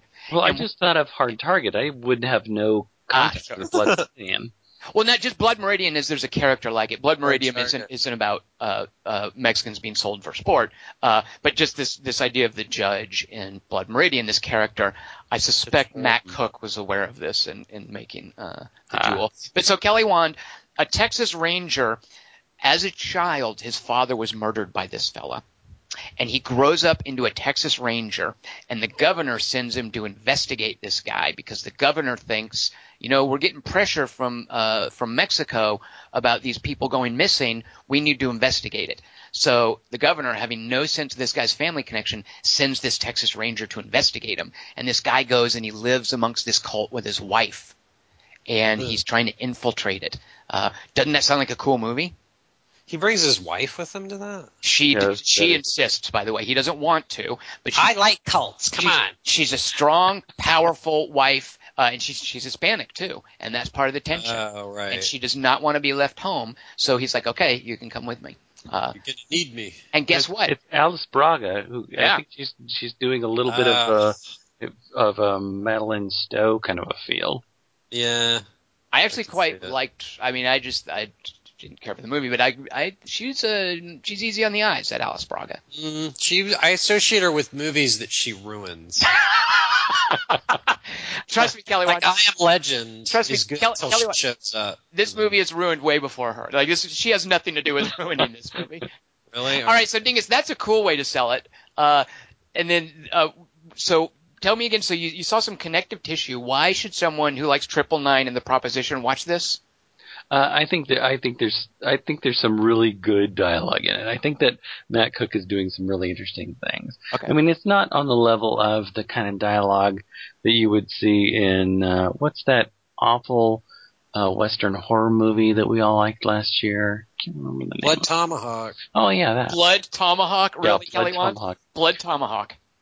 Uh, oh, Bone Tomahawk. Very good. Damn it. But there's a ton of stuff I like. I don't think that Liam Hemsworth can handle it, and I hate the I hate what Woody Harrelson is doing in it. Um, I really do. Um, but I really there, there's some great stuff that happens uh, near the end with it with the idea of the duel, and also that that shootout with one of them with a Oh my God. a rifle. I love that so much. Oh my dingus, that was that, okay. I know this is a bad word to use, but I can't help it. I really want to rescue this word because it's not used clinically to talk about disabled children. But dingus, that shootout was retarded. It was awful. Kelly Wand, here's the climactic shootout in the duel. Oh, I love that so much. I love that shootout so much. Liam Neeson, I mean, uh, shoot, uh, uh, Liam Hemsworth is up on a cliff, like maybe a 20 foot tall cliff, and he's shooting down at a bunch of dudes. with a And he kills- rifle. with a rifle, right? Because they've they've given. Oh, the thing is, I'm with you. Like the way I described the script, it could be cool. I think it falls apart. But anyway, so he's shooting down at him. He's got a rifle. He's shooting down. He kills Woody Harrelson's companions, and then Woody Harrelson is behind a rock, and they're gonna have a shootout, right? Woody Harrelson just decides to get up with a rifle and just walk towards the cliff, just shooting, bang, bang, bang, walking, walking, and he walks to the bottom of the cliff, and they're doing this thing. It's almost like that police academy bit with Leslie Nielsen and a guy on the other side of a garbage can. Liam Hemsworth is like shooting down this 20 foot cliff at him, and he's shooting up at the 20 foot cliff and just ducking out of his line of sight. And Liam Hemsworth is Oh, he's finally like, ducking. yeah, he's just sort of ducking out of his line of sight. Chick-cha. And they're, and, and so Liam Hemsworth is finally like, well, and he pushes a rock over on Woody Harrelson. And that's Yeah. it. That's how it ends. Is he traps him under a rock. It's Wait, I like that. oh, it's so, it's like, what's and, kind of, and then there's a Deus Ex Machina beyond that. which- Oh my god. Well, there's a little 127 hours action there. Yep. He has to cut it. Yeah. So you know, Dingus, I, I what Matt Uh. Cook is trying there, I did appreciate. I just feel, and I knew this early on. When you see a movie like this, do you guys know what it's called? Like when you stress a prop. Does that make sense? Yeah. So you should when when you shoot a movie set in the old west, everybody shouldn't look like they're at some like uh like Civil War land display, like in in modern day Arizona, where tourists pay ten dollars to go in and watch people pretend to be cowboys. everybody's suit is super clean. The canteens are not the least bit scuffed. The cowboy hats are neat. They haven't been like like crumpled at all. Uh, the buildings have this sort of like faux, let's make the paint look kind of faded. Um, but it looked like an attraction, like a theme park kind of thing. Right. Uh, and that drives me crazy. And also this poor guy, like he didn't know how to direct. It was this presentational, like TV style shooting. Um, just the production value kills me when you see like somebody's canteen just completely unbattered and clean, like he just got it out of the surplus store. No, stress your props, people. When you're making a western, scuff them up, make the clothes look dusty. You know, Woody Harrelson's running around in an immaculate white suit and a top hat. Like he looks like Right. Johnny Depp in, in an Alice in Wonderland movie. Or Natalie outfit. Portman and I Jane think Got a that's Gun. I think that's by design though, because he's the he's supposed to be the you know the white preacher. I would agree with you, Dingus, if everyone else didn't look like that as well. Like everybody's good point. suit was like that. But yeah, So- I, I would totally be okay with that. So the other things about the the the, the ways that this reminded me of uh, the proposition is that just this idea of you're going to get this uh, mystical figure out Yeah. there, and you're sending somebody in the the quote unquote that is going to be a brother. So it's a brother going out to get uh, his brother in the proposition, and now we're sending this Texas Ranger out to get somebody in this like religious brotherhood, and he's going to have to, you know, become part of that brotherhood. Um, uh, and then there's there's this also this weird thing that goes on in uh, the duel where it's like why you know where he's constantly leaving his woman. Well, he's got he's got he's got to do his duty. He's you're like I have a job, I have to go do my duty, and that is happening in the proposition all the time. You know, I you know I totally forgotten that um, Emily uh, Watson. Watson is in Yeah. that movie, and that uh, She's like his English flower, like in his garden. Yeah. Right. And he and he's constantly leaving her. And she's like, Why are you leaving me? And and there's that same sort of that feel of that the the woman walking through town and people looking at her like, Why are you walking through town right now? Um so you have that that same sort of so I I, uh, I have a feeling of of of Matt Cook and John Hillcoat like somebody saying, "Hey, these two can get together Yeah, and do yeah. something really cool," and that and that's one of the things I really truly love about this movie and and why I, I kind of liked watching the duel and why I wanted to kind of make you watch. I don't I don't think I think it's it's sort of a fledgling effort by a screenwriter, um, and certainly not a very good directorial. Yeah, it's it's a it's an actor who really wants to direct. It's that kind of thing. I got this. right, right, right, right. My my favorite thing about the duel, uh, William Sadler's mustache. yeah, yep. so William, weird. William but- Sadler. That's who I was thinking of earlier. Yeah, but, That's who I mixed up with Forsythe, I think. yeah. That's that's exactly what happened to me. Okay. Kelly. Yeah. Two Williams. They're kind of similar. Jaws. Uh, all right, so let's see. So uh, Kelly Wand, your over was uh no was training day. Dingus was your under training day, or you would say that would be like That's his under. No, my unders training day. My So over it is. is end of watch. Ah Ah, that's a good one. my overs end of watch, I, I get the same sort of feel of of how uh, the cop brotherhood works out. Uh, but it, I just, I, I, mean, I cannot tell you how much I love the way that whole sequence at the end is. I I mean, there, there are three major, three major sequences in this movie that I think are just brilliantly directed. Um, that that apartment sequence, even the the, the early bank sequence, Yep. and the, then the eight, the end sequence. I, I just think they are brilliantly directed. I cannot I cannot tell you how uh, how exciting it is to sit on the end of your seat and see um, this long shot of freeways with cop cars Yeah. going the same way, and you just going. And and there's this great moment. This is and this is one of these moments where that when we get to the end of the year and I, I label something as my best miscellaneous thingy, um, there's a moment where where uh, Woody Harrelson is speeding past all of the other cop cars and he drives along the median and he dips off the median and he almost goes into the other lanes of the freeway. And all of a sudden, what John Hillcoat does, or the editor does, whomever, uh, Tichenor, by the way. Dylan Tichenor's editor, who's a Oh. familiar name. Yeah. Oh yeah, very very. I'm glad you brought that up. Uh, all of a sudden, you hear like some elevator music from inside that car. You just hear like oh, right, right, right. It's, it's another car in the oncoming light. Yes, Dingus, that's such a weird cutaway, isn't it? Yeah. Yeah, yeah. It- I forgot about that. And, and you just don't know wh- where is he speeding to, what's happening. He's dipped off the freeway. Is he going to run into somebody? And all of a sudden, we go into another car, and you hear this like doo doo doo doo doo doo. doo. And, Yeah, it's like it's somebody else's perspective, like the, what they would see through their windshield, and you don't see the person in there. It's just their POV from inside their car through the windshield. Right. And there, there's not shots like that throughout the movie. This is just one point where uh, Dylan Tichenor and uh, John Hillcoat wanted to put this in there. It's brilliant. Yeah, absolutely, yeah. And that's one of those moments that it's like, whoa, pop! This is a movie I love. yeah. Yeah. Uh, so Dylan Tichenor, we know from uh, I don't know if I'm saying his name right, but uh, we know him from uh, Zero Dark Thirty. Uh, there Will Be Blood, a little movie called The Assassination of Jesse James by the coward Robert Ford. Hmm. Royal Royal Tenenbaums, Magnolia. Uh, Dylan Damn. Tichenor's got a fairly short. He's only done a few movies, but he's done some amazing editing. Yeah. He's amazing. it. Yeah, yeah. I'm glad Uh, you brought up the assassination of Jesse James because I don't think we've talked about Casey Affleck very much. Well, I just, I, good lord, I, you guys didn't see their the finest hours, which is this. It's a Disney movie about Chris Pine rescuing a a, a, a foundering uh, freighter uh, in Boston in 1920 or something. Like there's a big old storm, it's a winter storm, and a ship founders on some rocks, and Casey Affleck.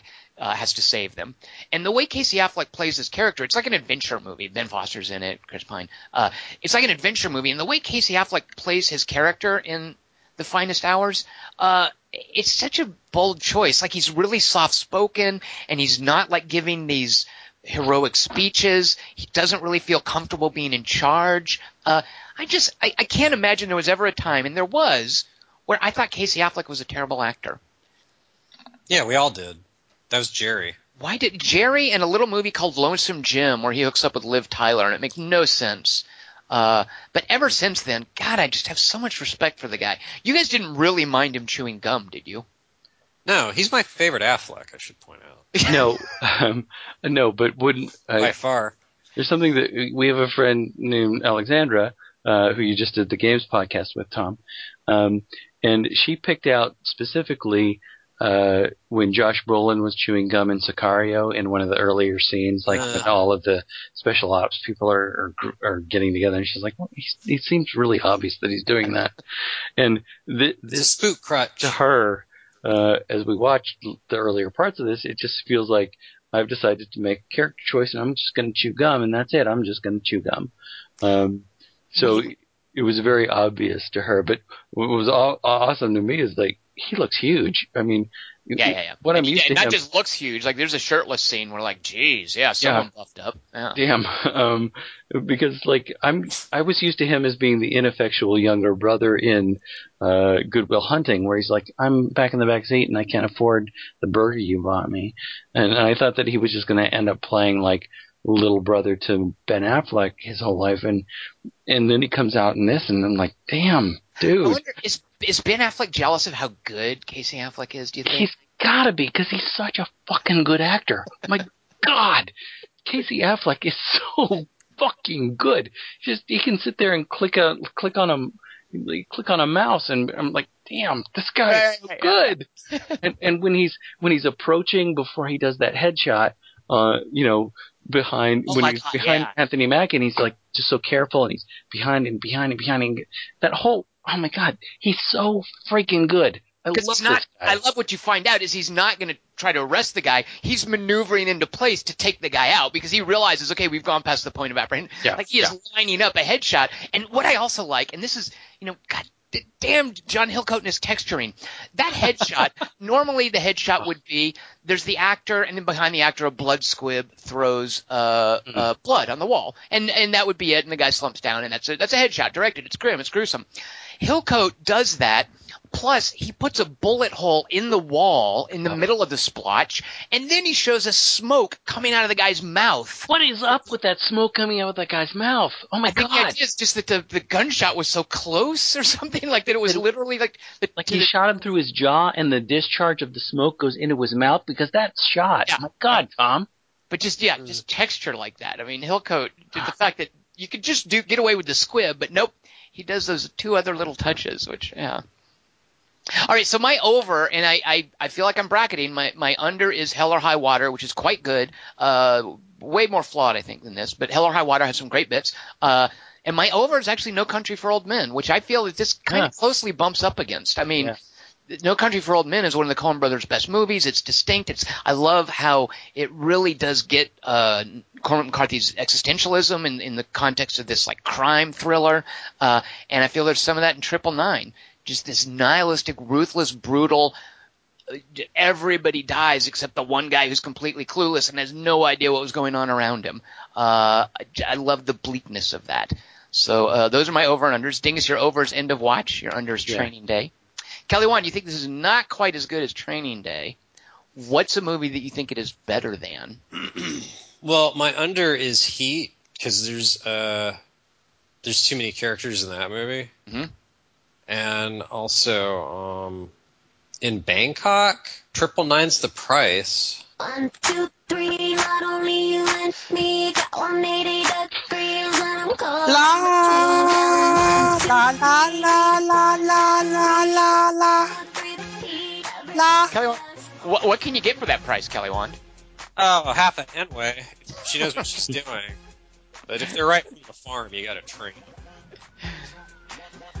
Uh, all right, Dingus, this is your three by three. I hope I did this right. What what are we doing this week for a three by three? Uh, there's there's no way to, I think to do this wrong because I I really didn't make it explicit enough.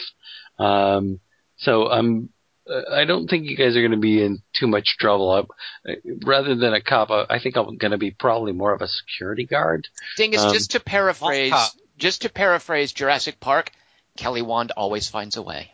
Mm, very good. No, mine are awesome. Okay. so this is your your favorite uh, scenes and instances of mo- in movies of inventory and storage. Oh, I didn't do it right. Fuck. well, Kelly Wand, you're introducing next week's topic, so you have to go first. What's the first one that you did wrong? My number three, and I bet this is on everybody's list, is of course the classic uh, Raiders of the Lost Ark ending. Because I really thought, oh, storage, very good. Wait, which one? yeah, where the you know, the last shot of the movie is where they lose the Ark in that giant army warehouse. I really thought that was one of the best movie endings ever, and it's the only one of the Ra- of the Raiders movies with a really interesting, unpredictable ending. That's like way too cool for the pulp stuff that it's supposed to be doing homage. Like the, those pulp movies didn't end with awesome endings like that. I remember being really confused by that as a kid. Like I I didn't did too, understand. but then I went, oh, it grew on me. Yeah, because I was like, wait, so he failed? What, Yeah, yeah, yeah, right, Why right, does right. he do something? Wait, he has to go steal it from there now in the sequel? What? Well, I would, but every I'd adult in the audience. I'd be interested in hearing what your individual confusions were because I had a weird confusion. I think. I just I remember just- not understanding it. Like, wait, what am I supposed to make of this? Like, yeah, why did he not save? Is this a good thing or a bad thing? He seems a little bit. after the war. Yeah, yeah. He, he doesn't seem super happy about it. What? What was? That, are they setting up the sequel? And like every adult I sat with went, no, no, that's just a, you know, the army loses it. That's just a, that's the ending of the movie. You'll never see the arc again. Like they all got it. Like the adults had to explain it. Like, no, that's just a really cool ending. See, because like they all went, oh, like Well- it instantly played. Yeah. What, what was your confusion, Dingus? Uh, my confusion when when I first saw it was that um, I, I had this I had this weird thought that the government had created this enormous warehouse um, and put all of Well, these thank boxes in, Right. uh, including the one that was numbered, you know, nine nine zero six seven five three. Uh, and this is how they're hiding the ark in this enormous warehouse that they oh, have so created with all of these different then it, it really is top men hiding this thing that they have no idea Right. how to deal with and Ah. as a kid when i saw that i thought did they create this whole thing or is this are all of these all of these boxes because when you watch it and i watched it again this week just to watch that because i love that final sequence um there's the way he shoots it and the way it's designed. There's so many boxes. So i, I think it's more interesting to think that maybe you know the, the government has found tons and tons and tons of these things and they're all like packing them into here. It's all stuff Indiana Jones has gotten for them since the but but one of my one of my questions as a kid was was uh has is this all just a place where they're hiding the ark and all of these things are empty and it it's just this big thing and you would have to find the ark within all of these boxes How how do the other movies end? Because I'm not. you- Is that with shit.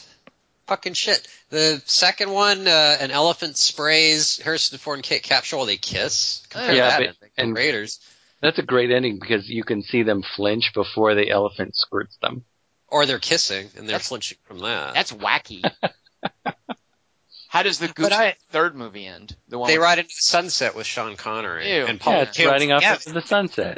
Yeah, the guy ending. It's kind of not. That's actually not a bad ending. And then the fourth one, uh, he takes his hat from Shia LaBeouf. But I remember thinking when I in Crystal Skull, the second it started, and I went, "Wait, the army's the good guys in this? These are the fucking idiots who lost the Ark." And the, the Spielberg's too old to be doing this now, obviously, because now we get to see army guys shot off screen delicately. I don't know.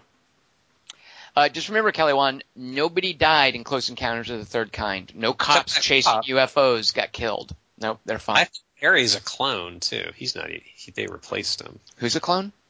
Barry, that kid. No, so everybody that the, the aliens let loose are clones at the end of the movie. Yeah, because that's because at the beginning, Barry wants nothing to do with his mom. He'd rather hang out with the aliens. He thinks she sucks. And then at the end, he's like happy to see her. And then she's like, "Oh, great." And all the like kidnapped pilots, like they're all they're all They don't seem that happy to be back. they're a little they're all- confused. They do seem confused, yeah. Clark Stinkwell, 1942. they just say stuff like that. seem kind of sad they're back, or has it just been like a day for them? But even it's weird that when they come out of oh, the Oh, they haven't aged. Yeah, it's got they haven't aged. No, they haven't aged, but it's it's interesting that they they're not happy looking. But it's supposed to be this joyous scene, but you don't feel it because they I act like they're just, robots. they're just bewildered and it's been so soon. Like they haven't been gone that It's long. They don't. Yeah. And and Richard Dreyfuss is leaving his family. He's totally stoked about going into a giant light. That's great. And I don't know. Teri Garr sure is cute. I don't know why. That's what I'm saying. He could have brought her along. He tried to. She just got scared by the poo sculpture. That's not poo. There's no poo sculpture. I do remember. how- Did I mention this? I do remember in the novelization. Uh, he sees the the devil's tower shape in her breast.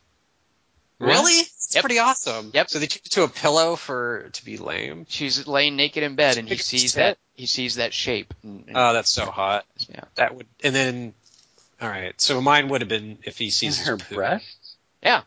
Oh, one of them, at least. Oh, in her breast. Okay. Does she Because you know it's that it's that shape. I mean, I don't know what if, if she's got maybe that is Well, kind of an no- odd shape for a breast, but he's I mean, are you talking about nipple or are you talking about? It's not. a I, I cleavage don't remember. gap. I just remember as a kid. I mean, I wasn't acquainted with breasts at that age, so I probably didn't understand. But you knew they existed. I did know they existed, um, but I just I I, wasn't acquainted with breasts at that stage. I was not. Uh, But if he's sitting in the toilet bowl and that spooky music's playing while he looks at his poo, wait, what? Why are you? What's up? What's with the poo? Kelly Wand it's like, Spielberg doesn't do poo. uh, All right, that's how planes communicate. Tom, my yes, what is your number three? my third favorite. I'm going to give you guys lines from these and see if you can guess what they are. I'm afraid at least one of them might get stolen. I don't think these. Okay, here we go. I'm going to give you guys a line. If you call for help, it voids the dare. Take your top off. What? I don't make up the rules. Super bad. No. Okay, I'll give, I'll give you guys another line. Ready? Oh man, I'm so sorry. He had the conch in his hands. I'm never going to see a merman ever. Oh wow! So- really, cabin in the woods? Yeah. So if you guys remember, the basement is littered with stuff. Like they get lured Oh. into the basement, and the trappings of the basement are all depending on which one they respond to first. It's going to determine what horror movie they're going to be in. And it's this basement full of like weird stuff. Like there's a, a mechanical fortune teller from a carnival, like the thing that turned Tom Hanks into a, an adult. There's this a wedding dress with a freaky locket. There's the seashell that Chris uh, Hemsworth picks up. There's there's a jewelry box with a ballerina. Uh, Fran Kranz is looking at these uh, these old film reels. Uh, there's a an ornate puzzle sphere, and Kristen Connolly picks up this old diary, and she's the one who starts reading it first. But Drew Goddard and Joss Whedon have this scene where all of them are starting to work their way towards invoking or triggering or using one of these little It's a race. things. Yeah, it, well, it's not a race. It's super slow. It's like, well, it is. Yeah, it's like which one of them's going to happen to do it 1st and it's Kristen Connolly reading the lines out of She the wins. diary. She wins, and it it becomes the Buckner family, the zombie redneck torture uh, killer things, who become the devices for for this horror movie. Um, but I did, But if you do it first, you survive. It's very Ghostbusters, yeah. And there, there's also great storage stuff where they get into the base at the end and all the nightmares being stored in this weird interdimensional like storage cube stuff. Um, Right. But specifically, I love that idea of the basement having all these little trappings, and each one will lead to a different horror movie, and which one of them is going to get there first and accidentally trigger it. And the yeah, monsters are in storage too. Right, that's what I meant at the very end, is they find them in Oh, yeah. little cubes, yeah. Uh, and it's so funny, Chris, I, I forget, Chris Hemsworth is just so perfect as a big old douchebag jock. Uh, I just, you know, he's so ennobled as Thor, and sure, whatever, that's fine. But he's so hilarious in uh, uh, Cabin in the Woods. He's picking up a sea a seashell. And he's going to blow on it. Yeah. Like, who in there would just pick up a seashell? And try to, he's such a doofus.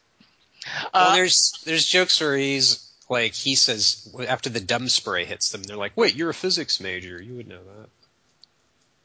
to Fran Kranz? Well, oh, oh to, to to Chris Hemsworth. Yeah, Oh, right, right, because he's like a jock, but he's supposed to be super smart. yeah, he's a smart right, jock. right. Yeah, and then early on, like he shows up and there's something with the textbooks or something that Mm-hmm. establishes he's yeah. And he, he gets killed. Haha. he's trying to Stupid jump the motorcycle. motorcycle. Yep. Suck Yeah. it, Chris Hemsworth. Yeah, He's a smart. just like Ghostbusters. Yep. I did like that line, that, that line in Ghostbusters where uh, he's looking at the fish. He's like, an aquarium's like a submarine for fish. That's my favorite line in that movie. That is, yeah. I wish Kate McKinnon had had that line. No. Why, Dingus? Why do you want Kate McKinnon to not get the best lines in Ghostbusters? she's Is Spider Man. Because she doesn't know how to interact with phones. And he does. Oh yeah, yeah, yeah. Wait, was that a gag? Oh no, he doesn't. What? Yeah, You're he can't he can't interact with phones. Well, Dingus, what's your third favorite example of storage or inventory in a movie? All right, here's the here's a here's a two lines Wait. of. Go ahead, Kelly. I thought my number two was first. Uh, Dingus has to do his number three. Well, your Sorry. number three was first. Oh, number Oh, I three. might, I have, I might have to said, mine. I might have gotten the number wrong, but Dingus, your All third right, favorite. sorry, sorry. I Nope, thought we. that's fine. Nope, keep me on task. I need to, yeah. If I screw up the math, Kelly Wand, I need you to be here for me. Right. So here's a bit of dialogue from it. Uh, what's all this stuff? Food. This is food. I hate your quote. Uh, You're gonna hate the movie too because I don't like. Soylent. Green. But I I love this uh this bit of story. Piranha? It is not from Piranha. It's from the movie. It's from another John Hillcoat movie called The Road, um, which is really painful to watch again, um, for a number of reasons. Kodi Smit-McPhee, Dingus, come on. Yeah, That- That's the dawn of his career. He's the poor man's Chloe Grace Moretz. Kodi, I, I think he's the poor man's Asa Butterfield. Ew. I think I think Tom is actually right. Ah. Um, but there's this whole father-son thing that's going on in this movie, of course, because it's the road. And I think there's a father-son thing going on, of course, in um, what movie did we see? Triple Nine, uh, which is another thing that I love about Triple Nine, and and why it really pulls on my heartstrings.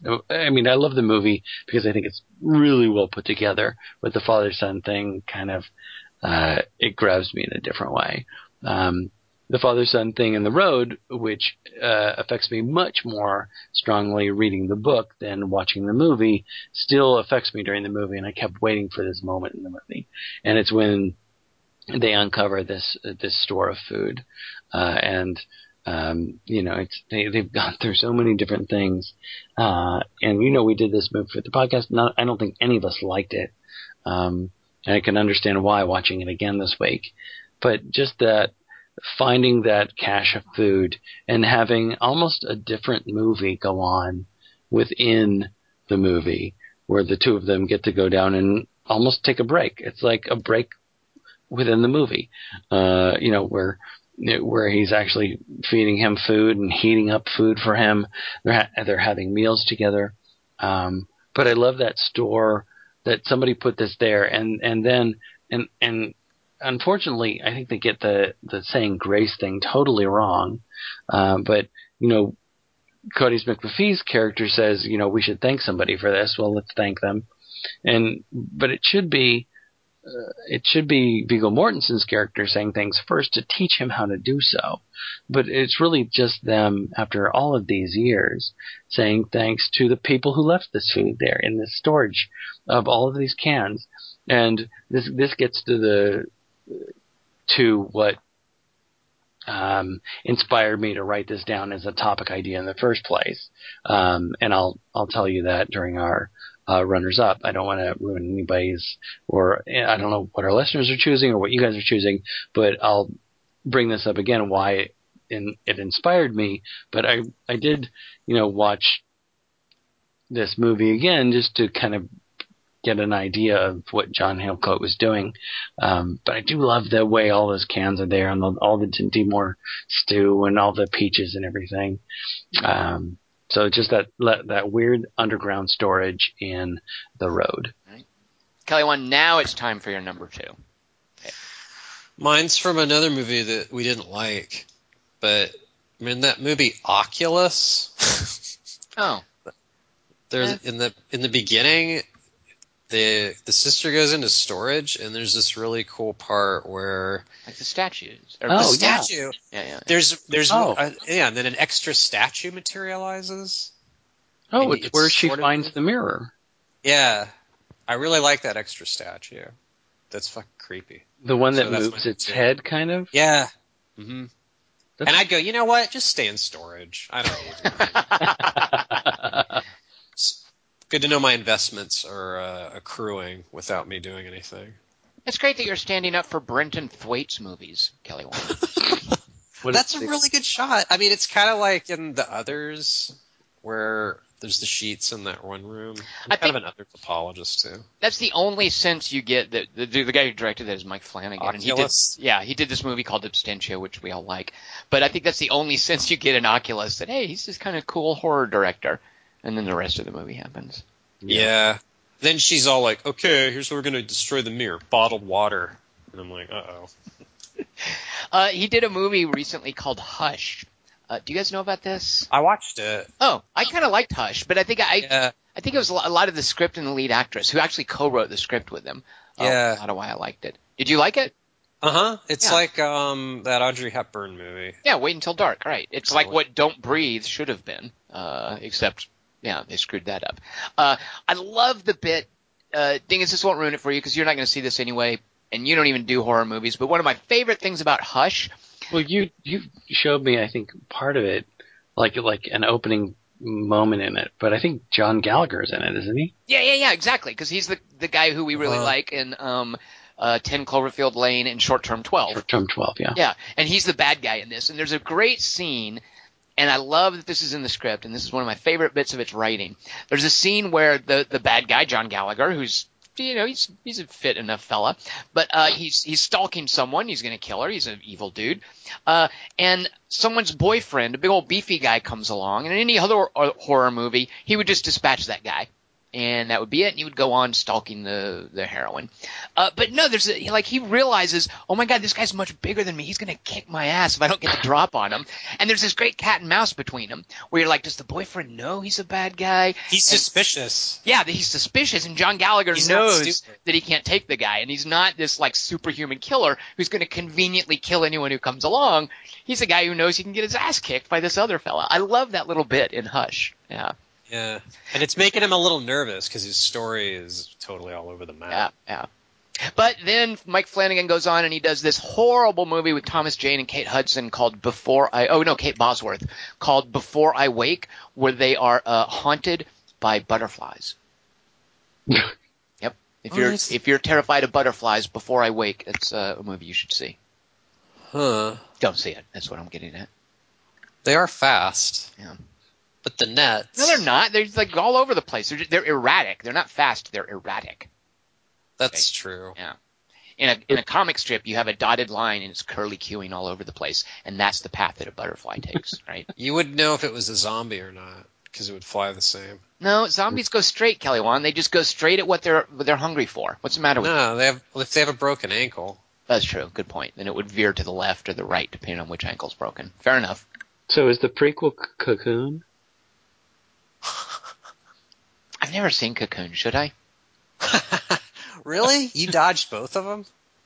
Or did you go see the second one? No, I've never seen wonder any how it ends. I've actually confused Cocoon and Splash for some reason. Don't they both feature like things in a swimming pool?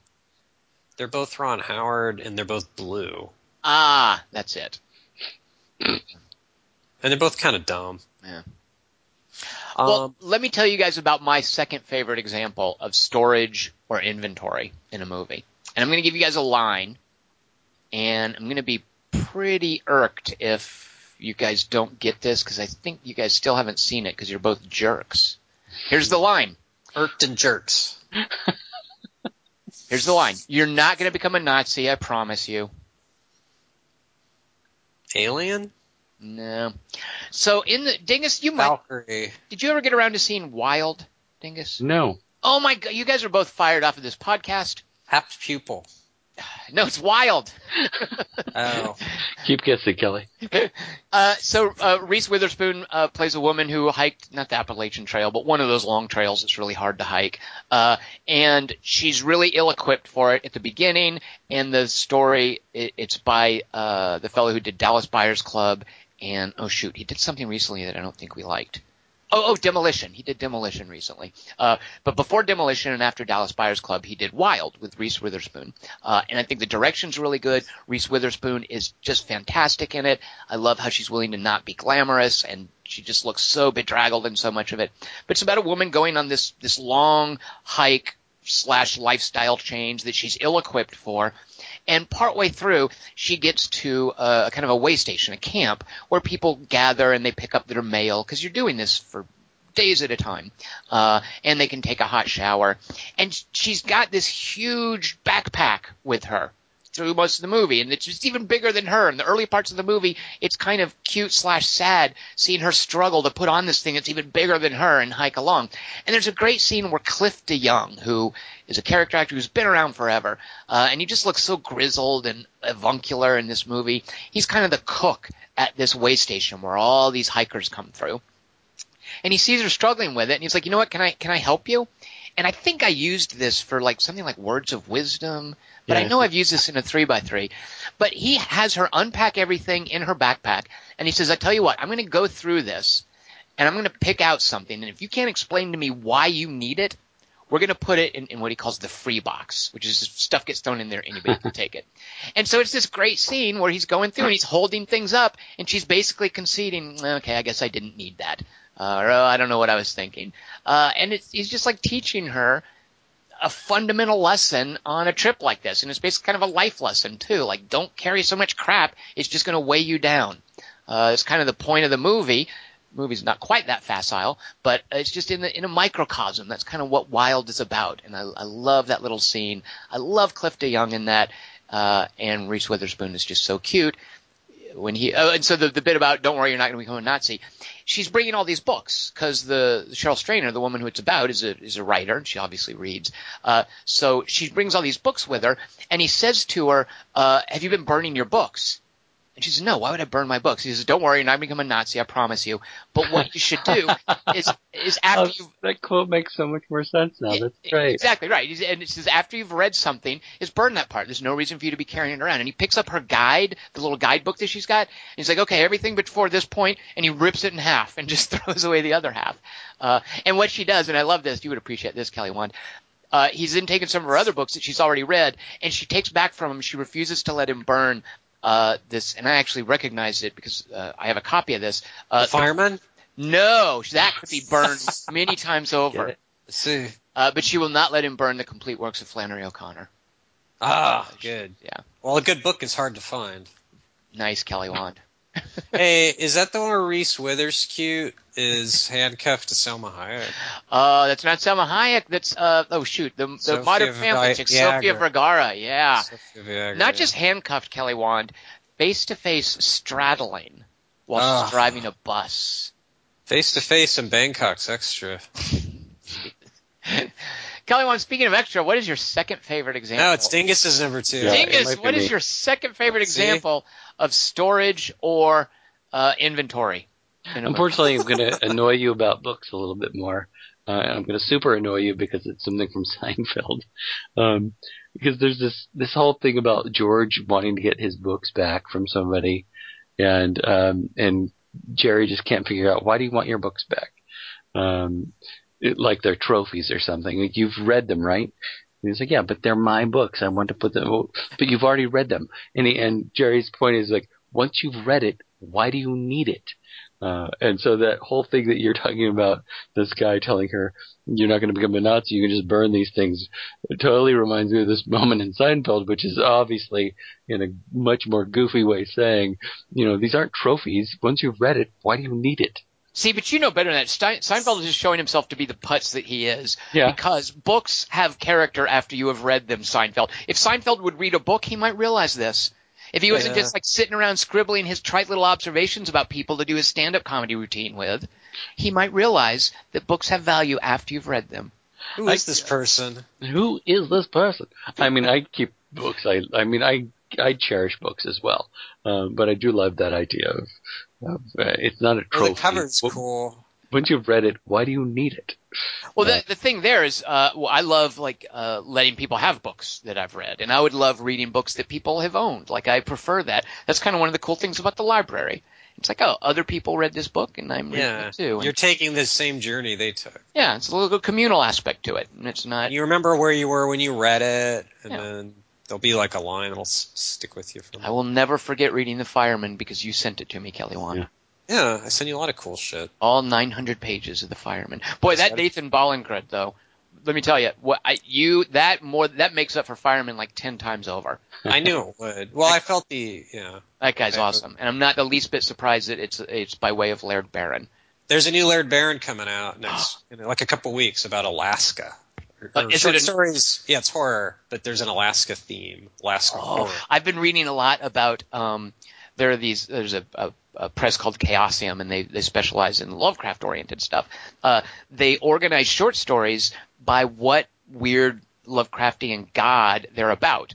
And I've been reading this. Uh, the it's called the. Ithaqua cycle, yeah, and it's all these short stories that uh, there's only like one Lovecraft in there. Ithaqua is so peripheral to Lovecraft, by the way. Uh, Yeah. There's this stuff in there by like uh, August Derleth, uh, who I've never read before, um, and who's the other guy? Shoot a monkey. Um, but there's all these other Lovecraftian writers who I hadn't been familiar with before, uh, and it's great seeing them sort of running. Ithaqua the Windwalker, huh? exactly. Yep. Yep. Uh, But I get it mixed up with Tsathoggua, who's just kind of some. He's a he's a frog. Tsathoggua is a frog. Yeah, Ithaqua's the Windwalker, and uh, he sort of ties into this Wendigo idea. There's a great Larry Fessenden movie called The Wendigo, which I really like. Uh, so at any rate, Laird Barron doing horror about Alaska, and that reminds me, of course, of that Crevasse short story Mhm. in Ballingrud. Yeah. Huh, Dingus. Yeah, this is not a books podcast, Dingus. What are we? Yeah. Why are you letting us do Please this? stop dragging us down. Jeez, Dingus. I I totally apologize. Let me tell you guys my second choice for uh, storage. And we hope it has books involved. Here's yeah, a quote from it. It, no, books are far from this movie. I don't think. Yeah, I don't think there's any space in this guy's house for books, as far as Hmm. I can remember. Ew, it's a terrible Yeah. house. Oh, there's So, plenty of space, Kane- but I, I don't think it Oh, wait. takes up. I don't think any books take up any space. All right, so here's a quote from it. It's not what you did; it's who you did it to. Man, that could apply to pretty much any movie. Yeah, it could. Behind the So- green door. No, this is um, this is from the movie John Wick, and so the storage would be. He's got plenty of room for books. He Yeah. does have plenty of room for books, It's a but I nice, don't. airy, sunny house. Yeah, it's a beautiful house, uh, but it's one of those uh, impossible houses where everything is like like these people own nothing but a few pieces of furniture and uh, a bowl with a little piece of fruit and a dog that isn't getting fed other than a bowl of cereal. Um, so they don't have bookshelves. There's just things that there's just glass things that you can break when the hitmen come. Uh, but the storage is, of course, uh, where he keeps his uh, his coins. I'm not quite sure what they're called. Um, those those coins that he uses for everything, and where he keeps his weapons under the basement, uh, under cement that he has to break into. And I love that storage. I think other people have talked about it. I think you know somebody might have talked about it when you know we talked about the acquiring weapons thing, which I which I don't think fulfills your requirements for that, Tom.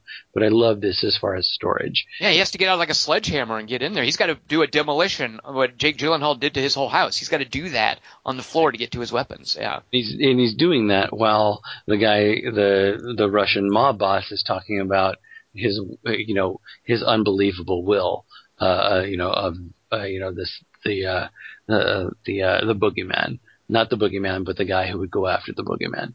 Um, and as, and as that whole sequence, and I love the way that is edited, that that Keanu Reeves is just hammering away at the floor, and then he opens it up, and it's this beautiful case with these guns and all of these coins, coins, coins, coins, coins, coins.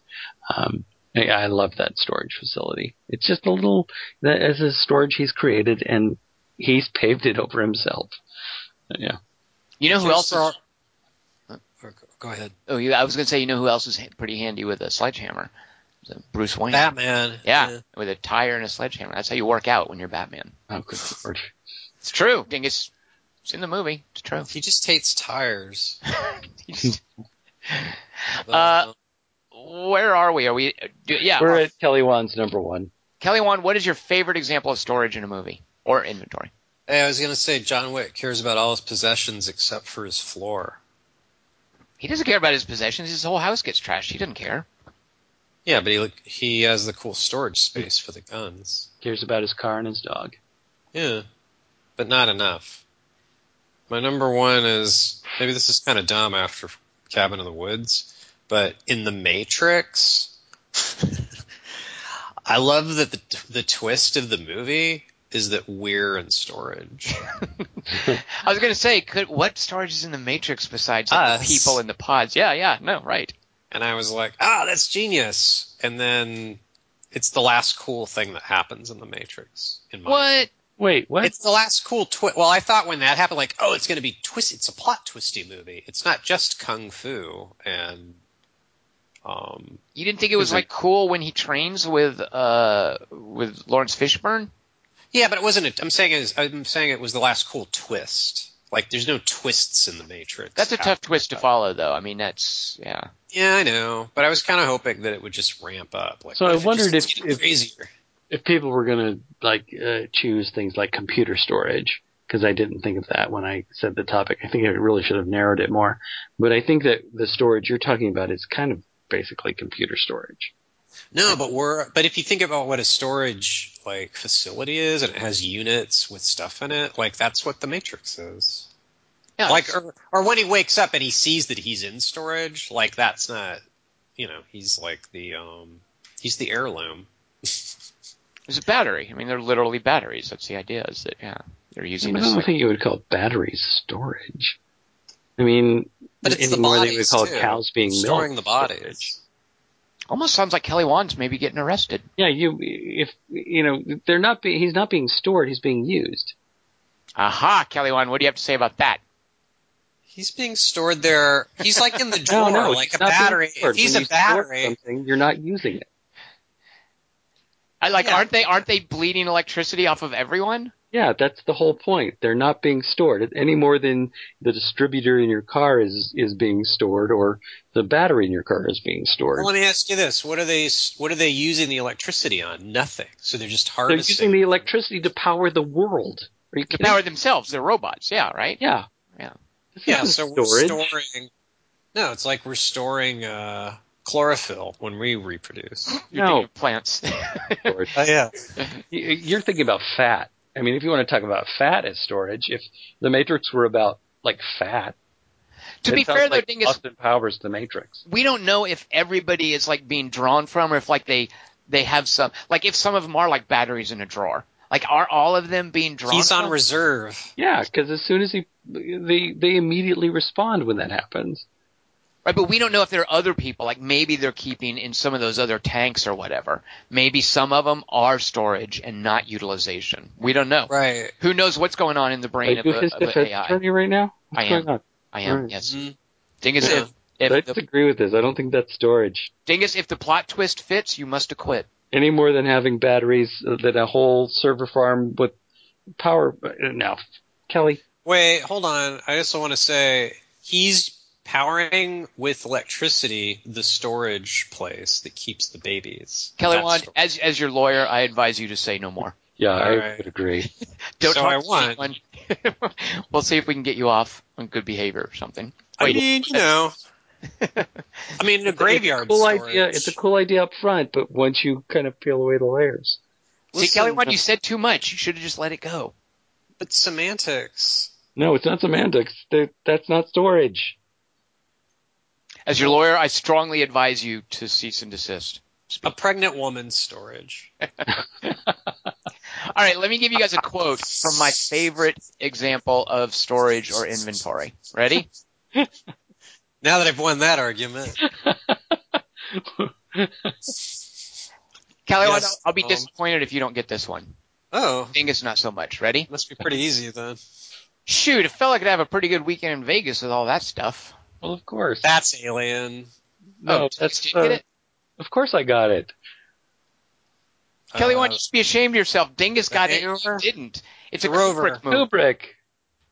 Oh, uh, I did 2001. 2001, but it's not that one. It's the good Kubrick movie. Yeah. I think it is as bad. Yeah, yeah. Uh, so in Doctor Strangelove, Eyes when- wide set. when they get the when they get the notice that they're they get Lipstick, pair of nylon. no lipstick, no lipstick, dingus. Actually, Are you is it sure there's not a lipstick? I think there's lipstick in there. I thought it went straight from the condom to the three pairs of nylon stockings. I have a list here. The lipstick. All right. 45 caliber auto, two boxes of ammo, four days of rations, antibiotics, vitamins, pep pills, sleeping pills, tranquilizer pills, a mini Russian phrase book and Bible, $100 in rubles, $100 in gold, nine packs of chewing gum, a condom, and this is where the lipstick would go. You might be right, Dingus. I might have just missed it. Uh, and then three pairs of nylon stockings.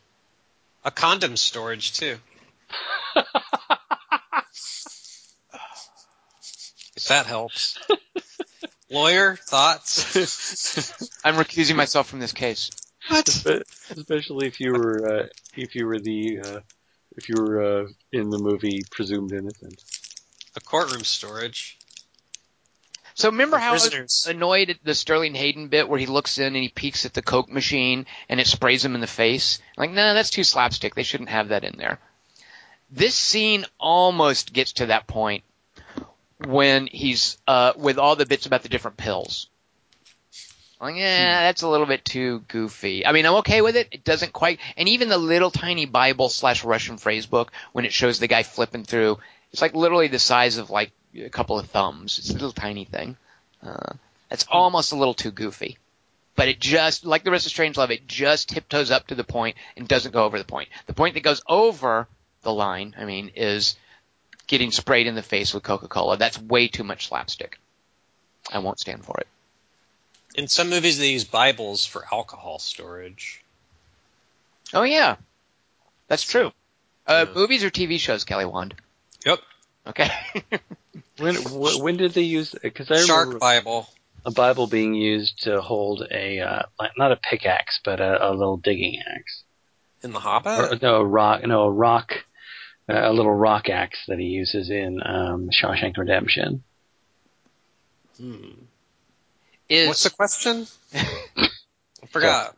is is the butt of an Iraqi in Three Kings? Does that count as storage space? Your Iraqi ass map. Yeah. Let's leave uh, Abu Ghraib out of this for now. Oh. Oh, see what It's happens. too soon. Tom. Too easy. All right, Dingus, your favorite instance of inventory or storage? Get All right, it? here's- That's Here's a quote from it. Uh, uh, Unit 31 was leased for 10 years, prepaid in full. The contract is in the name of a Miss Hester. Don't even say it. Don't even. Oh, I miss what? Say it again. Miss Hester Moffat. And it's got to be Silence of the Lambs, right? It definitely is. Oh, yeah. Dingus. I knew What? it. I, I win. I win the podcast How do you win? because I knew you were going to pick that. Actually, I didn't know. I knew when you said the line what the movie was. the basket storage for the lotion. Uh, Brooke, what's her name? Brooke Adams. She's storage for the skin that Jame Gumb wants. Yeah. The great Nice. big fat person. What is her name? Brooke. Adams. I like her a lot. She's like a stage actress. What's her name? She's so great. Uh, Oh man, I really, really love her. Uh, uh, and also, I mean, it's it's such a joy to watch. Um, it's just a joy to watch that opening scene with her, uh, where she's driving in the car and uh, singing along to that uh, Tom Petty song, "American Girl." I I love that so freaking much. I absolutely love it. What's her name? I thought you said it was Brooke Adams. No, Brooke Adams is someone else. I Brooke Burke. now that you said it, I don't know. All right. Never Brooke. Well, Burns. the thing is, it's your favorite movie. You should know her name. Uh, okay, I'm sorry. Sunnybrook. W- Now that you said Brooke Adams, I'm just going to be incepted with Brooke Adams. It could be Brooke Thomas, for all I know, or Brooke Jones. Don't you know who Brooke Brooke Adams Smith. is? Though I can see her in my. Uh, She's Brooke Invasion of the Body Snatchers. Yeah, yeah, exactly. Right, right. Right, so Brooke That's- Jones, Brooke Jones, or Brooke. Brooke Smith. One it of is the Brooke Smith. One it's of Brooke the. Smith. It's Brooke Smith. Nice work, Dingus. Is it really? Brooke Yeah, Smith. it's really Brooke Smith. She's so great watching her watching her sing that song because I love that song so much, and that and this movie introduced me to it. But anyway, um, guess real quick. Guess what movie Brooke Smith is in? Losers. She's in Interstellar. Suck it. All right, go. well, what was the? Ugh. Isn't she in a numbered movie? Or no, maybe it's a television series like the Seven or the Nine or the Eight, Um, Ray Like- Donovan. like- She's like in a Grey's bu- Anatomy. like about a like that. That's this um uh this uh reality show where a bunch of people like have to kill each other. Oh no! Yeah, yeah, yeah. Oh, shoot a monkey. Yeah, what is that, Dingus? It, I don't I don't remember. It's it's called like the Seven or the Nine or the Twenty Eight or the Five. It's some number. I can't remember. Is it in her shoes? it is. It's in her shoe, She is in that. and this is in her skin. Um, Series seven, The Contenders. Dingus wins the internet again. That's really what it's Uh, called. yeah, the yeah. Contenders? Yeah, well, Series seven colon The Contenders. Yeah, they all, all like have to fight each other. It's like a battle royale kind of thing. Yeah, Right. Yeah. Yeah. Okay. Good. good, Dingus. Um, anyway, uh, the the storage facility in this uh, knocks me out because I I love the way it's realized in the movie based on the based on my remembering it or based on my experience of watching the movie, having read the book, and imagining this uh, storage container. And uh, and Hannibal Lecter leads her to it. It's called Your Self Storage, is the name of the place. And uh, and Clarice Starling like gets this this clue from Hannibal Lecter after Miggs like throws semen on her, and uh, and she's and he's like, I hate it when somebody is in, you know, is impolite or rude to somebody. So um, look deep inside yourself, Clarice Starling. Uh, look for Hester Mofet, and so she does all she does all this research. She goes to the you know the microfiche. Uh, with her friend uh, Kasi Lemmons, who will eventually become a director, um, and then she goes off to this storage facility called Yourself Storage because she's figured out that Hannibal Lecter wouldn't do wouldn't say something this corny as look deep inside yourself. So she looks looks around and she and she finds this place. It's been prepaid for ten years, which all all these things. I love the way uh, the, the idea of that Thomas Harris has of this this killer who's prepaid this this this storage facility for 10 years in advance, prepaid. Nobody ever checks it. This particular storage facility, the guy who runs it is like, yes, our, our clients, you know, are very concerned with anybody asking any questions. So nobody's ever opened this thing. It's been paid for 10 years. Um, she can't open the door. Uh, and she's like, can your driver help? Well, he detests physical labor, so he's not going to help. He like, looks like this huge Russian dude sitting behind the wheel. He's not going to help. So she uses her car jack to open up the, the garage door or the, the, the storage facility door. Um, but she can only open it a certain amount of way and then she gets in. Uh, in the book, what I remember is this weird, there's this weird line where the, where the dude who owns the place says, can I suggest you tie off the, um, the, the cuffs of your pants to pre- to prevent mouse intrusion, I believe is how he says it in the book, to prevent mouse intrusion. Uh, and she's like, uh, okay. But in the movie, and this is something, you know, watching it again and, and you know, a, a couple, you know, when we did Tom's thing about recasting, or I, I saw it as recasting, but weird casting, I cast Alia Shawkat in this part because I thought this part could use a little more sense of humor to it. But there is a little bit of a sense of humor moment here from Jodie Foster when she's trying to squeeze under this what what looks like a garage door, but it's the the this one of these roll up doors for uh, um, a storage facility, and she hands her card over to the guy who owns the facility, and she says, "Well, you know, this is my field office. Just give them a call if." Uh, you know, if I shouldn't come out or if anything else should happen. She does this little weird, like, like if a bomb should go off or other serial killers should show up. It's just this really little, it's this little touch of humor. So I have to give Jodie Foster a little nod there where she goes, you know, yeah, or if anything else should happen. But anyway, she goes into this storage facility, which is, which is again, uh, it, it's much bigger on the inside than it looks like it should be from the outside, which is one of the things I love about the apartment sequence in Triple Nine. Um, I'm not going to give anything away about that, but just watching Triple Nine, the way that develops uh, reminds me, uh, calls to mind anyway, the way that she has to go through this whole storage thing, and then she pulls this American flag off of something, turns out to be an antique car, and that's where she finds uh, Benjamin Raspail's head. Um, so I, I just love that whole that that it's just so weird. There's there's there's uh, a bird of prey. I think it might be an owl uh, that's been taxidermied and has all these uh, spider webs on it and all these mannequins all around. It's so creepy. Uh, but yeah, that storage facility in Silence of the Lambs is my favorite. All right. So, uh, what do the listeners have for us? Wait, we have listeners? What are you talking about? I hope. So. I don't know. Maybe not. Maybe they didn't write in for the topic. No, no, we definitely have listeners. Hold on. I just have the wrong tab open. Oh, there's Dingus buying time because he messed up the internet. He broke the internet. Kelly Wand, that's You gotta normally your keep shtick. storage. Yeah, that's All right. true. Uh, we have Chris Hobson. Uh, his uh, third choice is Dune. What? Uh, Quote, we have thousands of such caches. How would you say that? Cache? Caches? Yeah. Um, and when we have enough, no, shall- Kelly Wand, cache is reputation. Cache is something that's like stored or hidden. Sorry, words aren't my forte. and when we have enough, we shall change the face of Arrakis. Paul and his mom visit a Fremen hidey hole, hidey and find a water catchment and storage facility. Oh, okay, yeah. Uh, Paul's vision of water drop falling into water, followed by Shawnee. Is it Shawnee or Chani? You guys I know? don't- That's a good question. I always thought it was Chani, right? All right, it might be. I mean, she, played by Sean Young though, so Shawnee. Isn't that Sean Uh-huh. Young's character? It's poor man's Rachel Ward. Mm, okay. Yeah. Well, I don't. Sean, well, hmm. Sean Young's Yeah. such a goofball these days. Shawnee Young. You know, there's no way out of that uh, analogy. Um, but Chani saying, "Tell me your homeworld, Usul," unfolds.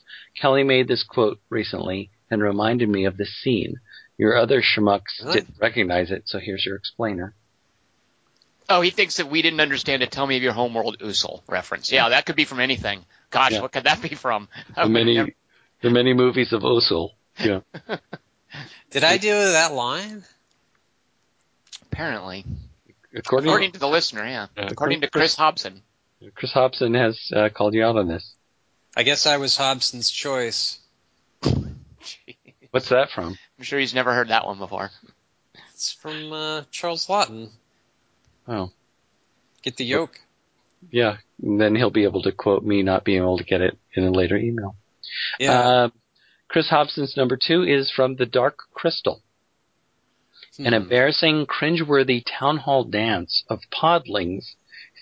I thought they're called gelflings. Well, it's podlings here. Is mercifully aborted when Garthim soldiers crash through the wall and stuff the podlings into net sacks for storage during transport to the Skeksis castle. Aw. Terrible folk music is replaced with a sweet sound of screaming podlings. Nut sacks for storage. That makes me think of where the uh, the tripods in War of the Worlds keep all the people when they when they pick them up and put like where Tom Cruise gets put in with his grenade and and all the people in the tripod. Oh, wow. That makes me think of the of uh, what's the Terminator movie with uh, It's the McG one. Terminator motorcycles come out of your legs. Yeah, they- break. and they keep Yeah. dropping people into those little storage units Yeah. after the uh, after the car uh, car chase. Is that like Terminator Revelation or some dang thing? What was that one called, Kelly? Salvation, I think. Salvation. Ew, gosh. The Terminator franchise is now in storage. No, we liked the last one, kind of. Remember? You guys did, you damn fools. Yeah, Genisys. Jesus Christ. Why are you hating on High That's what Court- that Jai. Courtney? Ugh. Remember when Ugh. Dingus thought that uh, Jason Clarke it turned into black nano swords right. in Planet of the Apes? Do we have to do this? That never happened. There's no actual record of that on the internet. of I mean, Jason, they're both apocalyptic. and they both have Jason Clarke, and they both have special effects. He is monkey like. No, he's not. Oh. He meant me. I think he meant me. I meant Jai, Courtney. All right. So, uh, Courtney, Chris always. Hobson's, let's move on, please, from this weird. I don't know what tangent you guys are on. Um, Clear. Chris Hobson's number one is The Black Cat from 1934. Uh, What? They didn't have movies back then. Nice try, Chris Hobson. His quote is, You see, Vitus, I have cared for her tenderly and well all these years. Uh, Hjalmar, played by Boris Karloff, Oh yeah. Not uh not to be confused with the guy uh who was Ed Wood. Uh Lon Chaney. No shoot. Bela Lugosi. Bela Lugosi. Why Oh, am I Kelly, I wanted him to come up with it. Damn He's not gonna. We don't have that kind of time. He's got That's 20 good shark point. things to get through. Bela Lugosi? Bela how can I oh. Hjalmar- He would be so bummed that I'm confusing him with Boris Karloff too. I feel awful. Bell, Luton, always. No one knows what you're talking about, Kelly Wand. Oh, oh. Hjalmar, played by Boris Karloff, stores women in his basement after they have been sacrificed in his cult ceremonies. This includes Karin, a former wife of his friend Vitus, played by Charles Laughton. Lugosi. Oh. oh. They both were in a movie together. They're Huh. both in the Black Cat. Interesting. Uh, Lon Chaney, always. when Vitus comes to visit and insists that Hjalmar show him his wife, or show him to his wife, he takes him to his basement to show off his favorite inventory item. Uh, Sounds like a totally creepy movie, and I love that it has uh, both Bela Lugosi and Boris Karloff in it. Thank you, Chris. Needs more Lon Chaney. Frankenstein was made out of uh, corpses in storage. What was the monster made out of? Brains. Yeah, Kelly Wand. Oh, Haha. mummies. Damn it! Why did Uh, I say anything? Yep, you're one of those guys who thinks that Frankenstein is the monster, doesn't realize it's the doctor. Nice work, Kelly Wand. Uh, Paul Weimer is our next. Hi, Unless guys. he made it of Frankenstein uh, corpses, like if he just raided his family tomb, then it's Frankenstein. He's the monster too. Kelly Wand, Paul Weimer's about to give us his favorite storage and inventory. Oh, I'm sorry. I'm just saying. Matrix. So Paul says, "Hi, guys. Set store by my picks for Dingus's topic." So as I was saying, um, So Paul Weimer's number three in the Fellowship of the Ring. Gandalf, Ian McKellen, has Frodo. yeah, who Elijah plays him? Wood. Elijah. Yeah. Wood. Well, it could have been Gandalf played by um, uh, that scientist we talked about last week. Um, so in Fellowship of the Ring, they drop the one ring into an envelope, then seals it with wax. Keep it secret. Keep it safe. Doesn't seem like a very safe way to store the one true ring. So- They don't know it's the one true ring at that point, though, do they?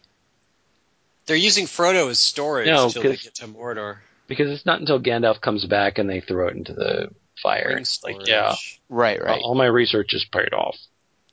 When did he be- get played by Sean Connery? Yeah. Uh, isn't he always? He uses Moneypenny as storage. Hey, What? what? He stores his hat in Moneypenny's office, if you know what I mean. So a hat rack is a storage facility now? Yeah. Right.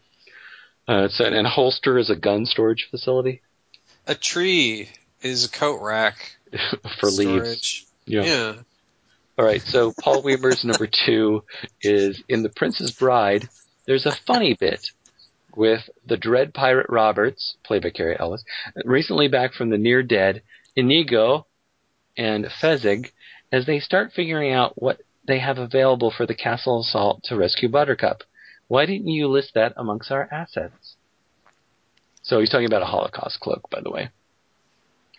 So uh, that's their personal storage, I guess. And Paul Weimer's number one in Inception, uh, at the third level of the dream, where Robert Fisher, Cillian Murphy, has, thanks to the manipulations of the Inceptors, managed to convince himself that an old toy is inside a safe beside his father's bed, fulfilling that part of their complicated plan when he pulls it out and has a reconciliation with him thereby.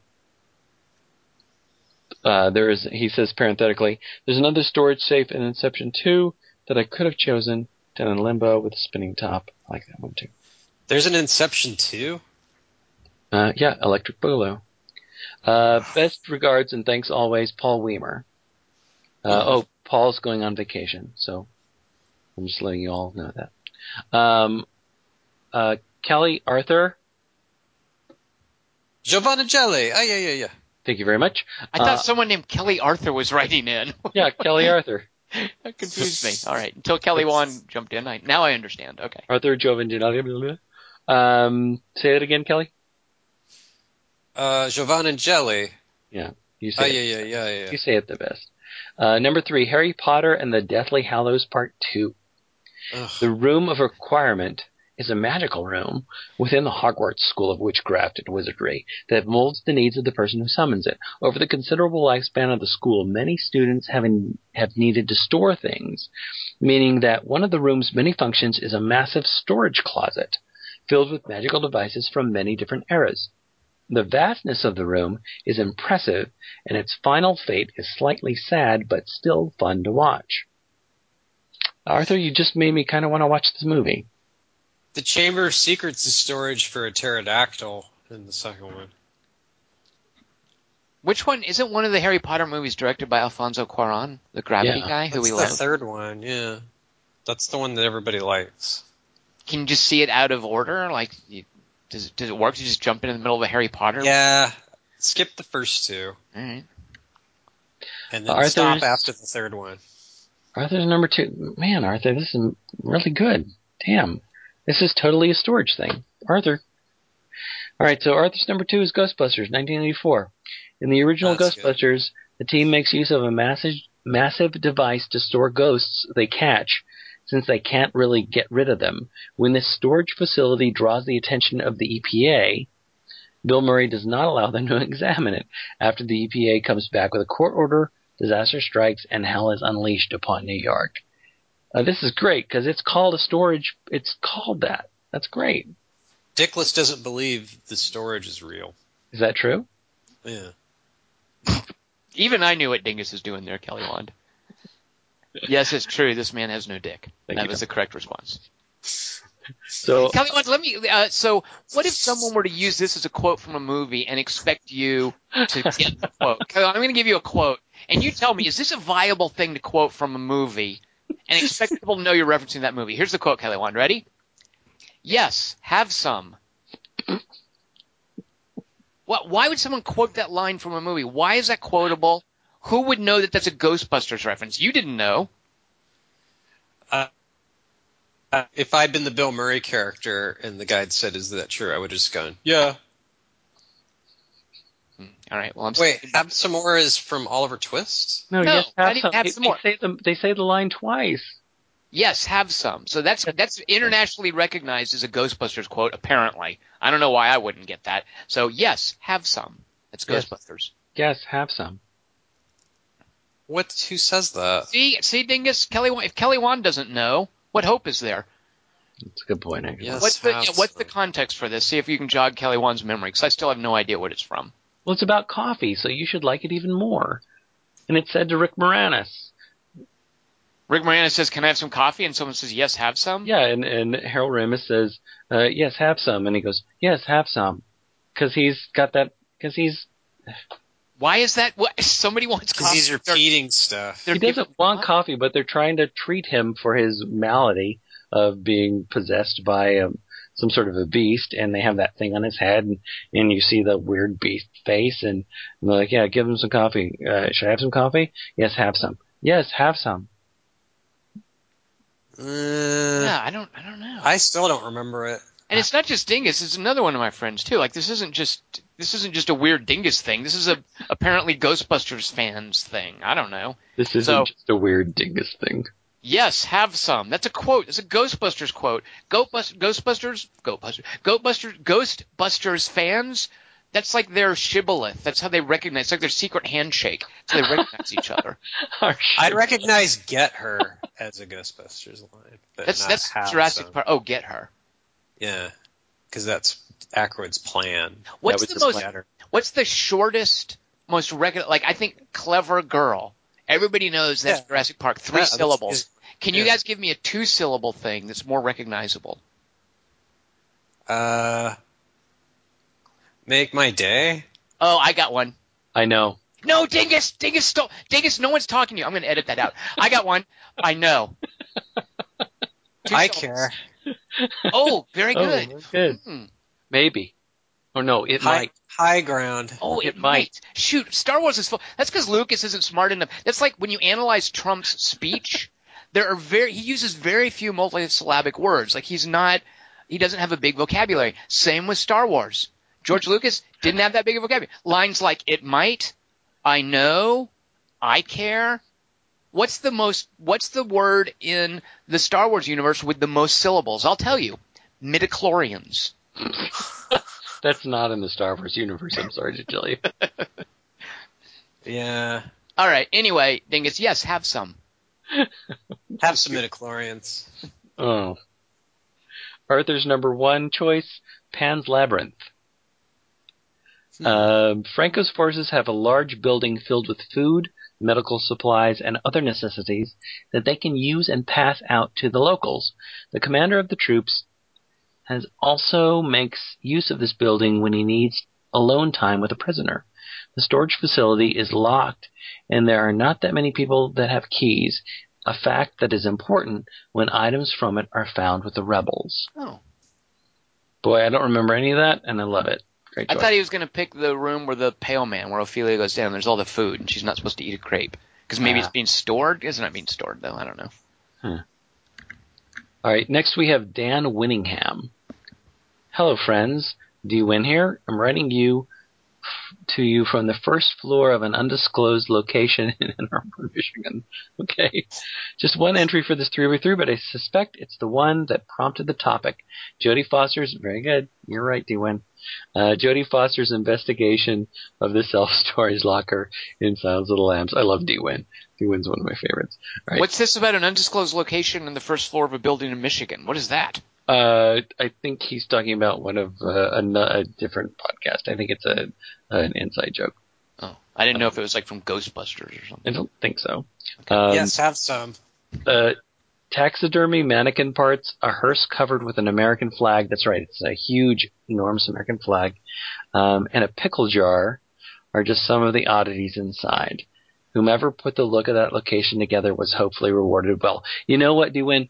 Uh, you're absolutely right to bring that to light, and I meant when I was uh, writing things up this week to look up who the production designer was, and I'm kicking myself for not having done so because that that whole that whole uh, the way the storage is put together and the way that car is put together, the way one of the doors doesn't unlock and you have to and you can open the other door but it's got curtains on it so she can't see what's in it and then she pulls the cloth off of the the that huge jar that has Benjamin Raspail's head in it. Um, and the way the head looks in the in the preservation liquid. Um, you're right. Produ- I should have really highlighted the production design. I totally forgot to do that. And I feel like a craphead for doing that, but I'll, I'll write it up later. Anyway, um, uh, that's it. That's the list. Best D-Win. Is it a list if there's only one thing? Hmm. If it's a list of one. Is it storage if nothing's in it? Well, what I was nervous about was if people would think of because I was thinking of inventory as things you have in the back, like a, in a stock room uh, that that a business might have or people might have that you would bring out to the front when you need it. So not necessarily, but you can also look at inventory as a list. But I think that's a different topic. I mean, I don't know if we've done topics of like lists in movies, uh, but you can look at inventory as that as well.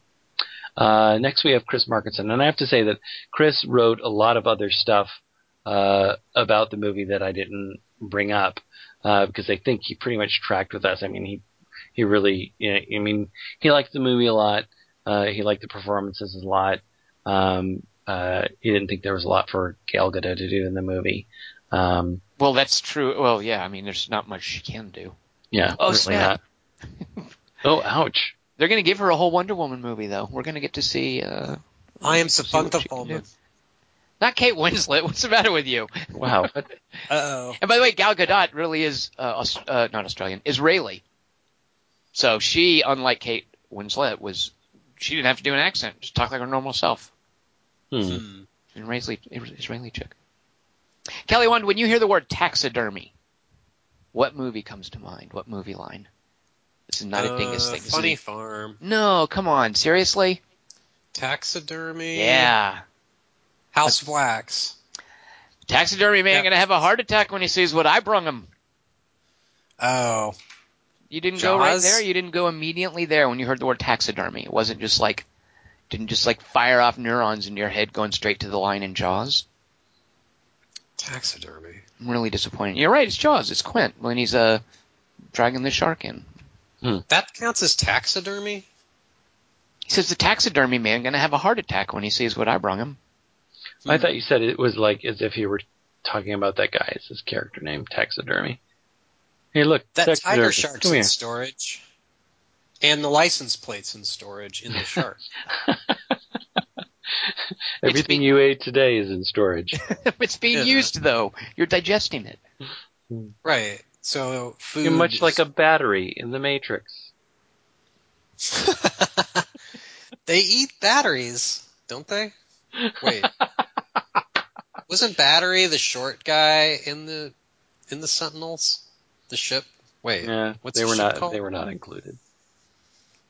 It was Hmm. called the Oculus or something. The Orca. What was that ship called? Oh shoot, what was it called? The Ophelia. Ocul- oh, dadgummit. It's The short one was called the AAA. Huh. The short guy on the ship. Anyway, while you guys think about what the ship was called in the Matrix, we're going to get to Chris Markinson's picks. Hey guys, I think I'm taking some liberties with the term storage, but here goes. Uh, number three, Uh oh, is Markinson in trouble? I love it. Oh, Markinson's Courage. in so much trouble. I hate when Markinson's in trouble. in the Matrix, I really yes. like.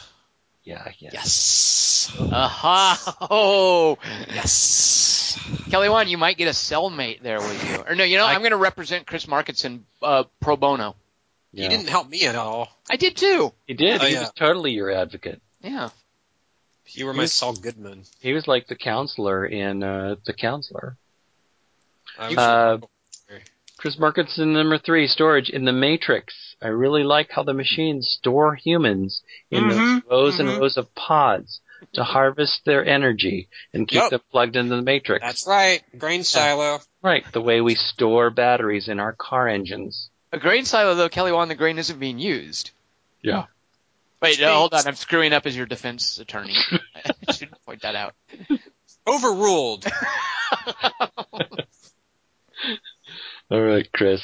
That's what I like to say in court. Chris is number two, storage in the rover. Uh oh. Guy Pearce is washing No, don't. dirt. I'm gonna be careful, don't worry. Okay. I'm reading ahead as I read. Washing some dirt and blood off himself when he hears a howl. He walks to a room and opens Aw. To find two rows of cages with dogs in them.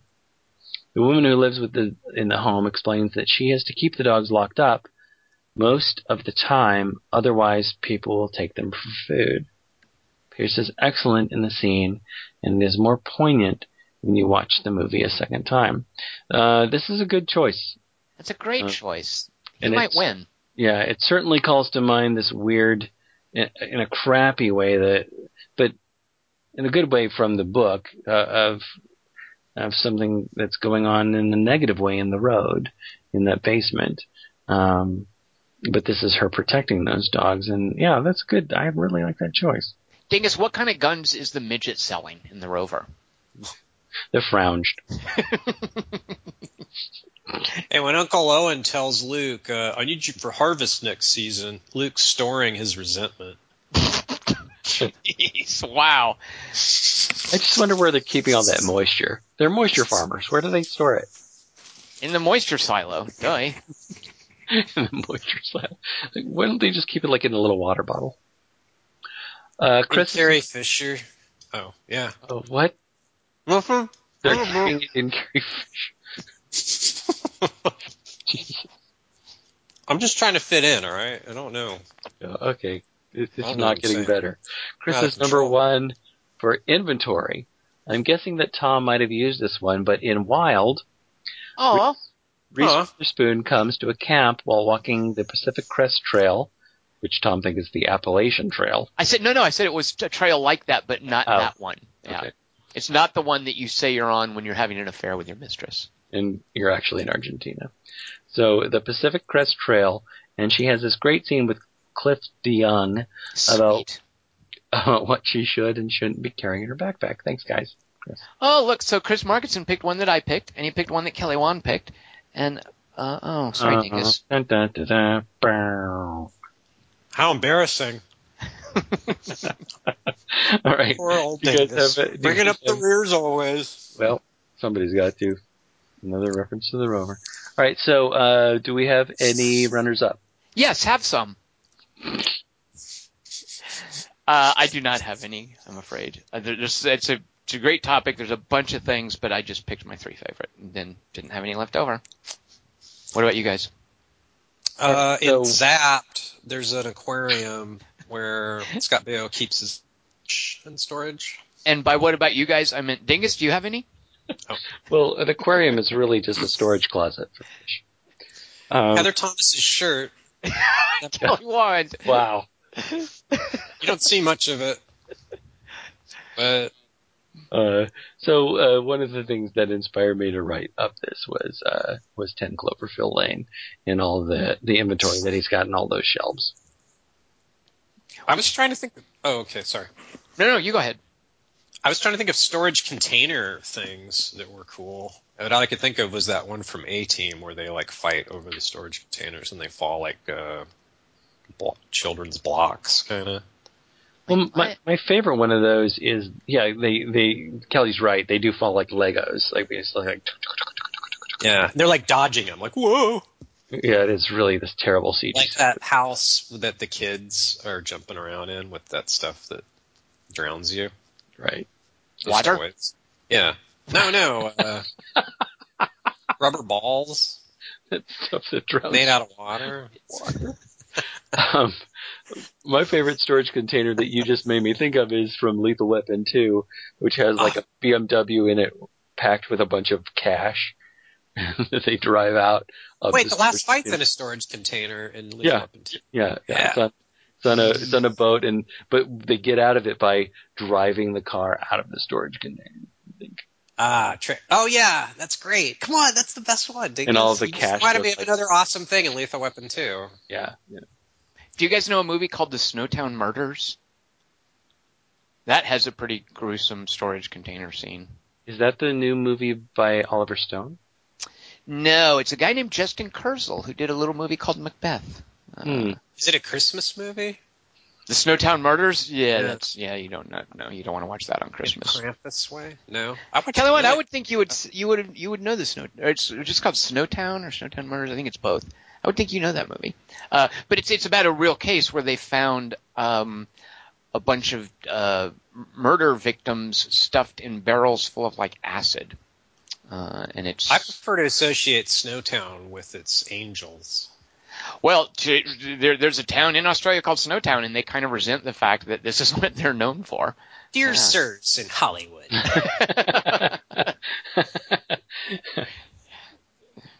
We're known for a lot of cool things too. Ice cream sandwiches, popsicles.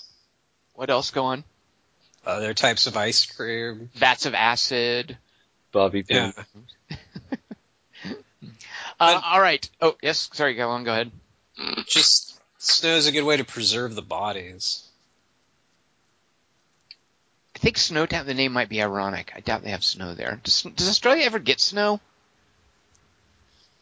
I don't know what's snow with you. They they have penguins there, don't they? They have penguins, don't they? Starring Jane Fonda. They do have penguins. Does that answer your there. question? Oh, where? Australia? Uh-uh. Yes, they do. Those.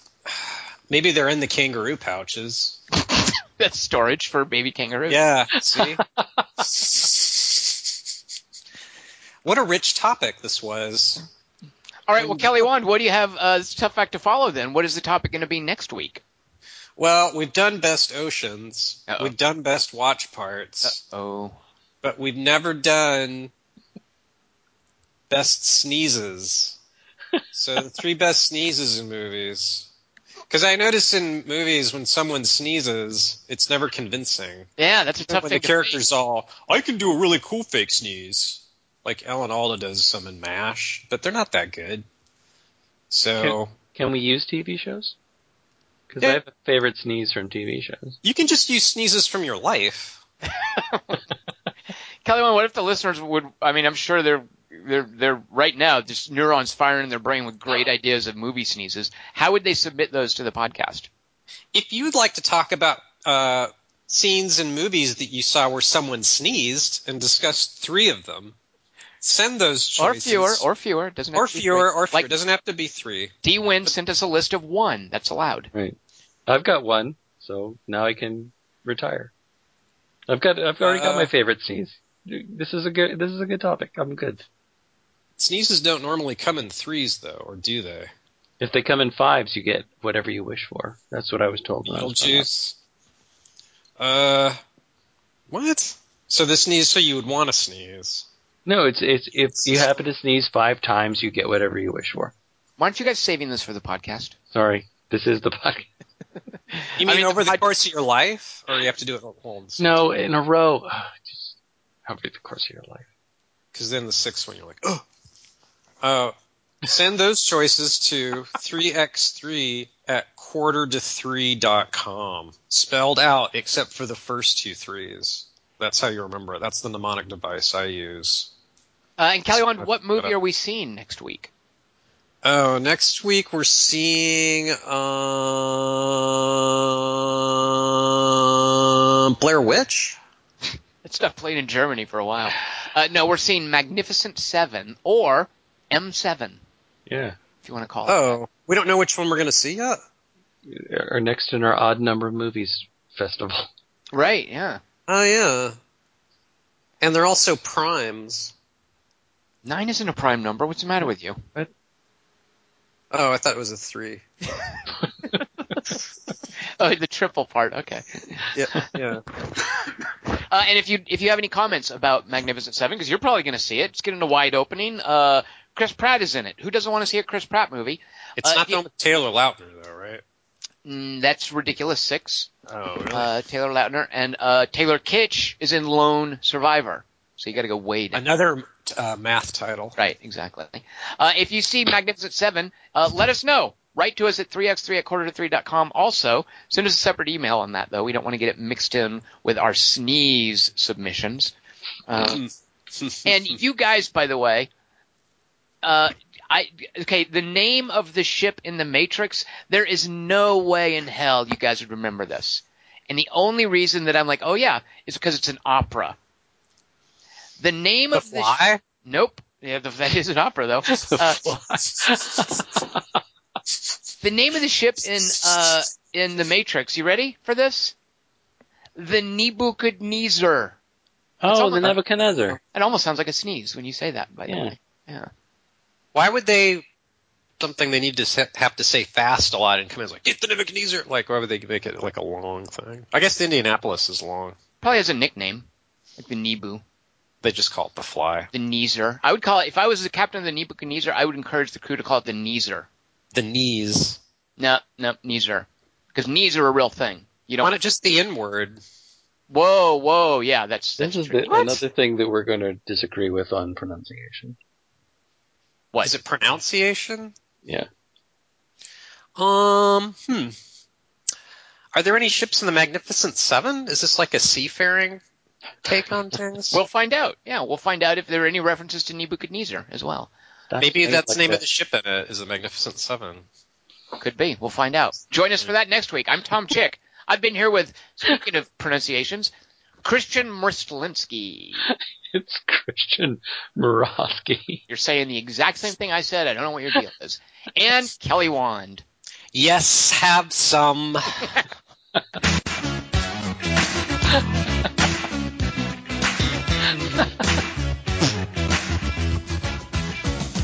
la la.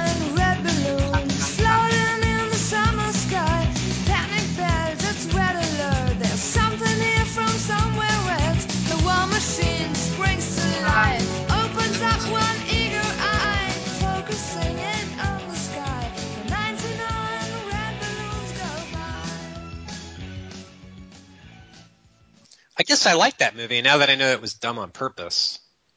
You know, I think I'd prefer it if you just watched porn. I swore an oath to keep it secret. This lie has kept Apocalypse at bay for hundreds of years. We were afraid if the Queen's heart was destroyed, you'd lose your immortality or die. That wasn't your choice to make! Hmm. I've heard he's a secret bibliophile, and that's why I moved to Sri Lanka. Vin Diesel.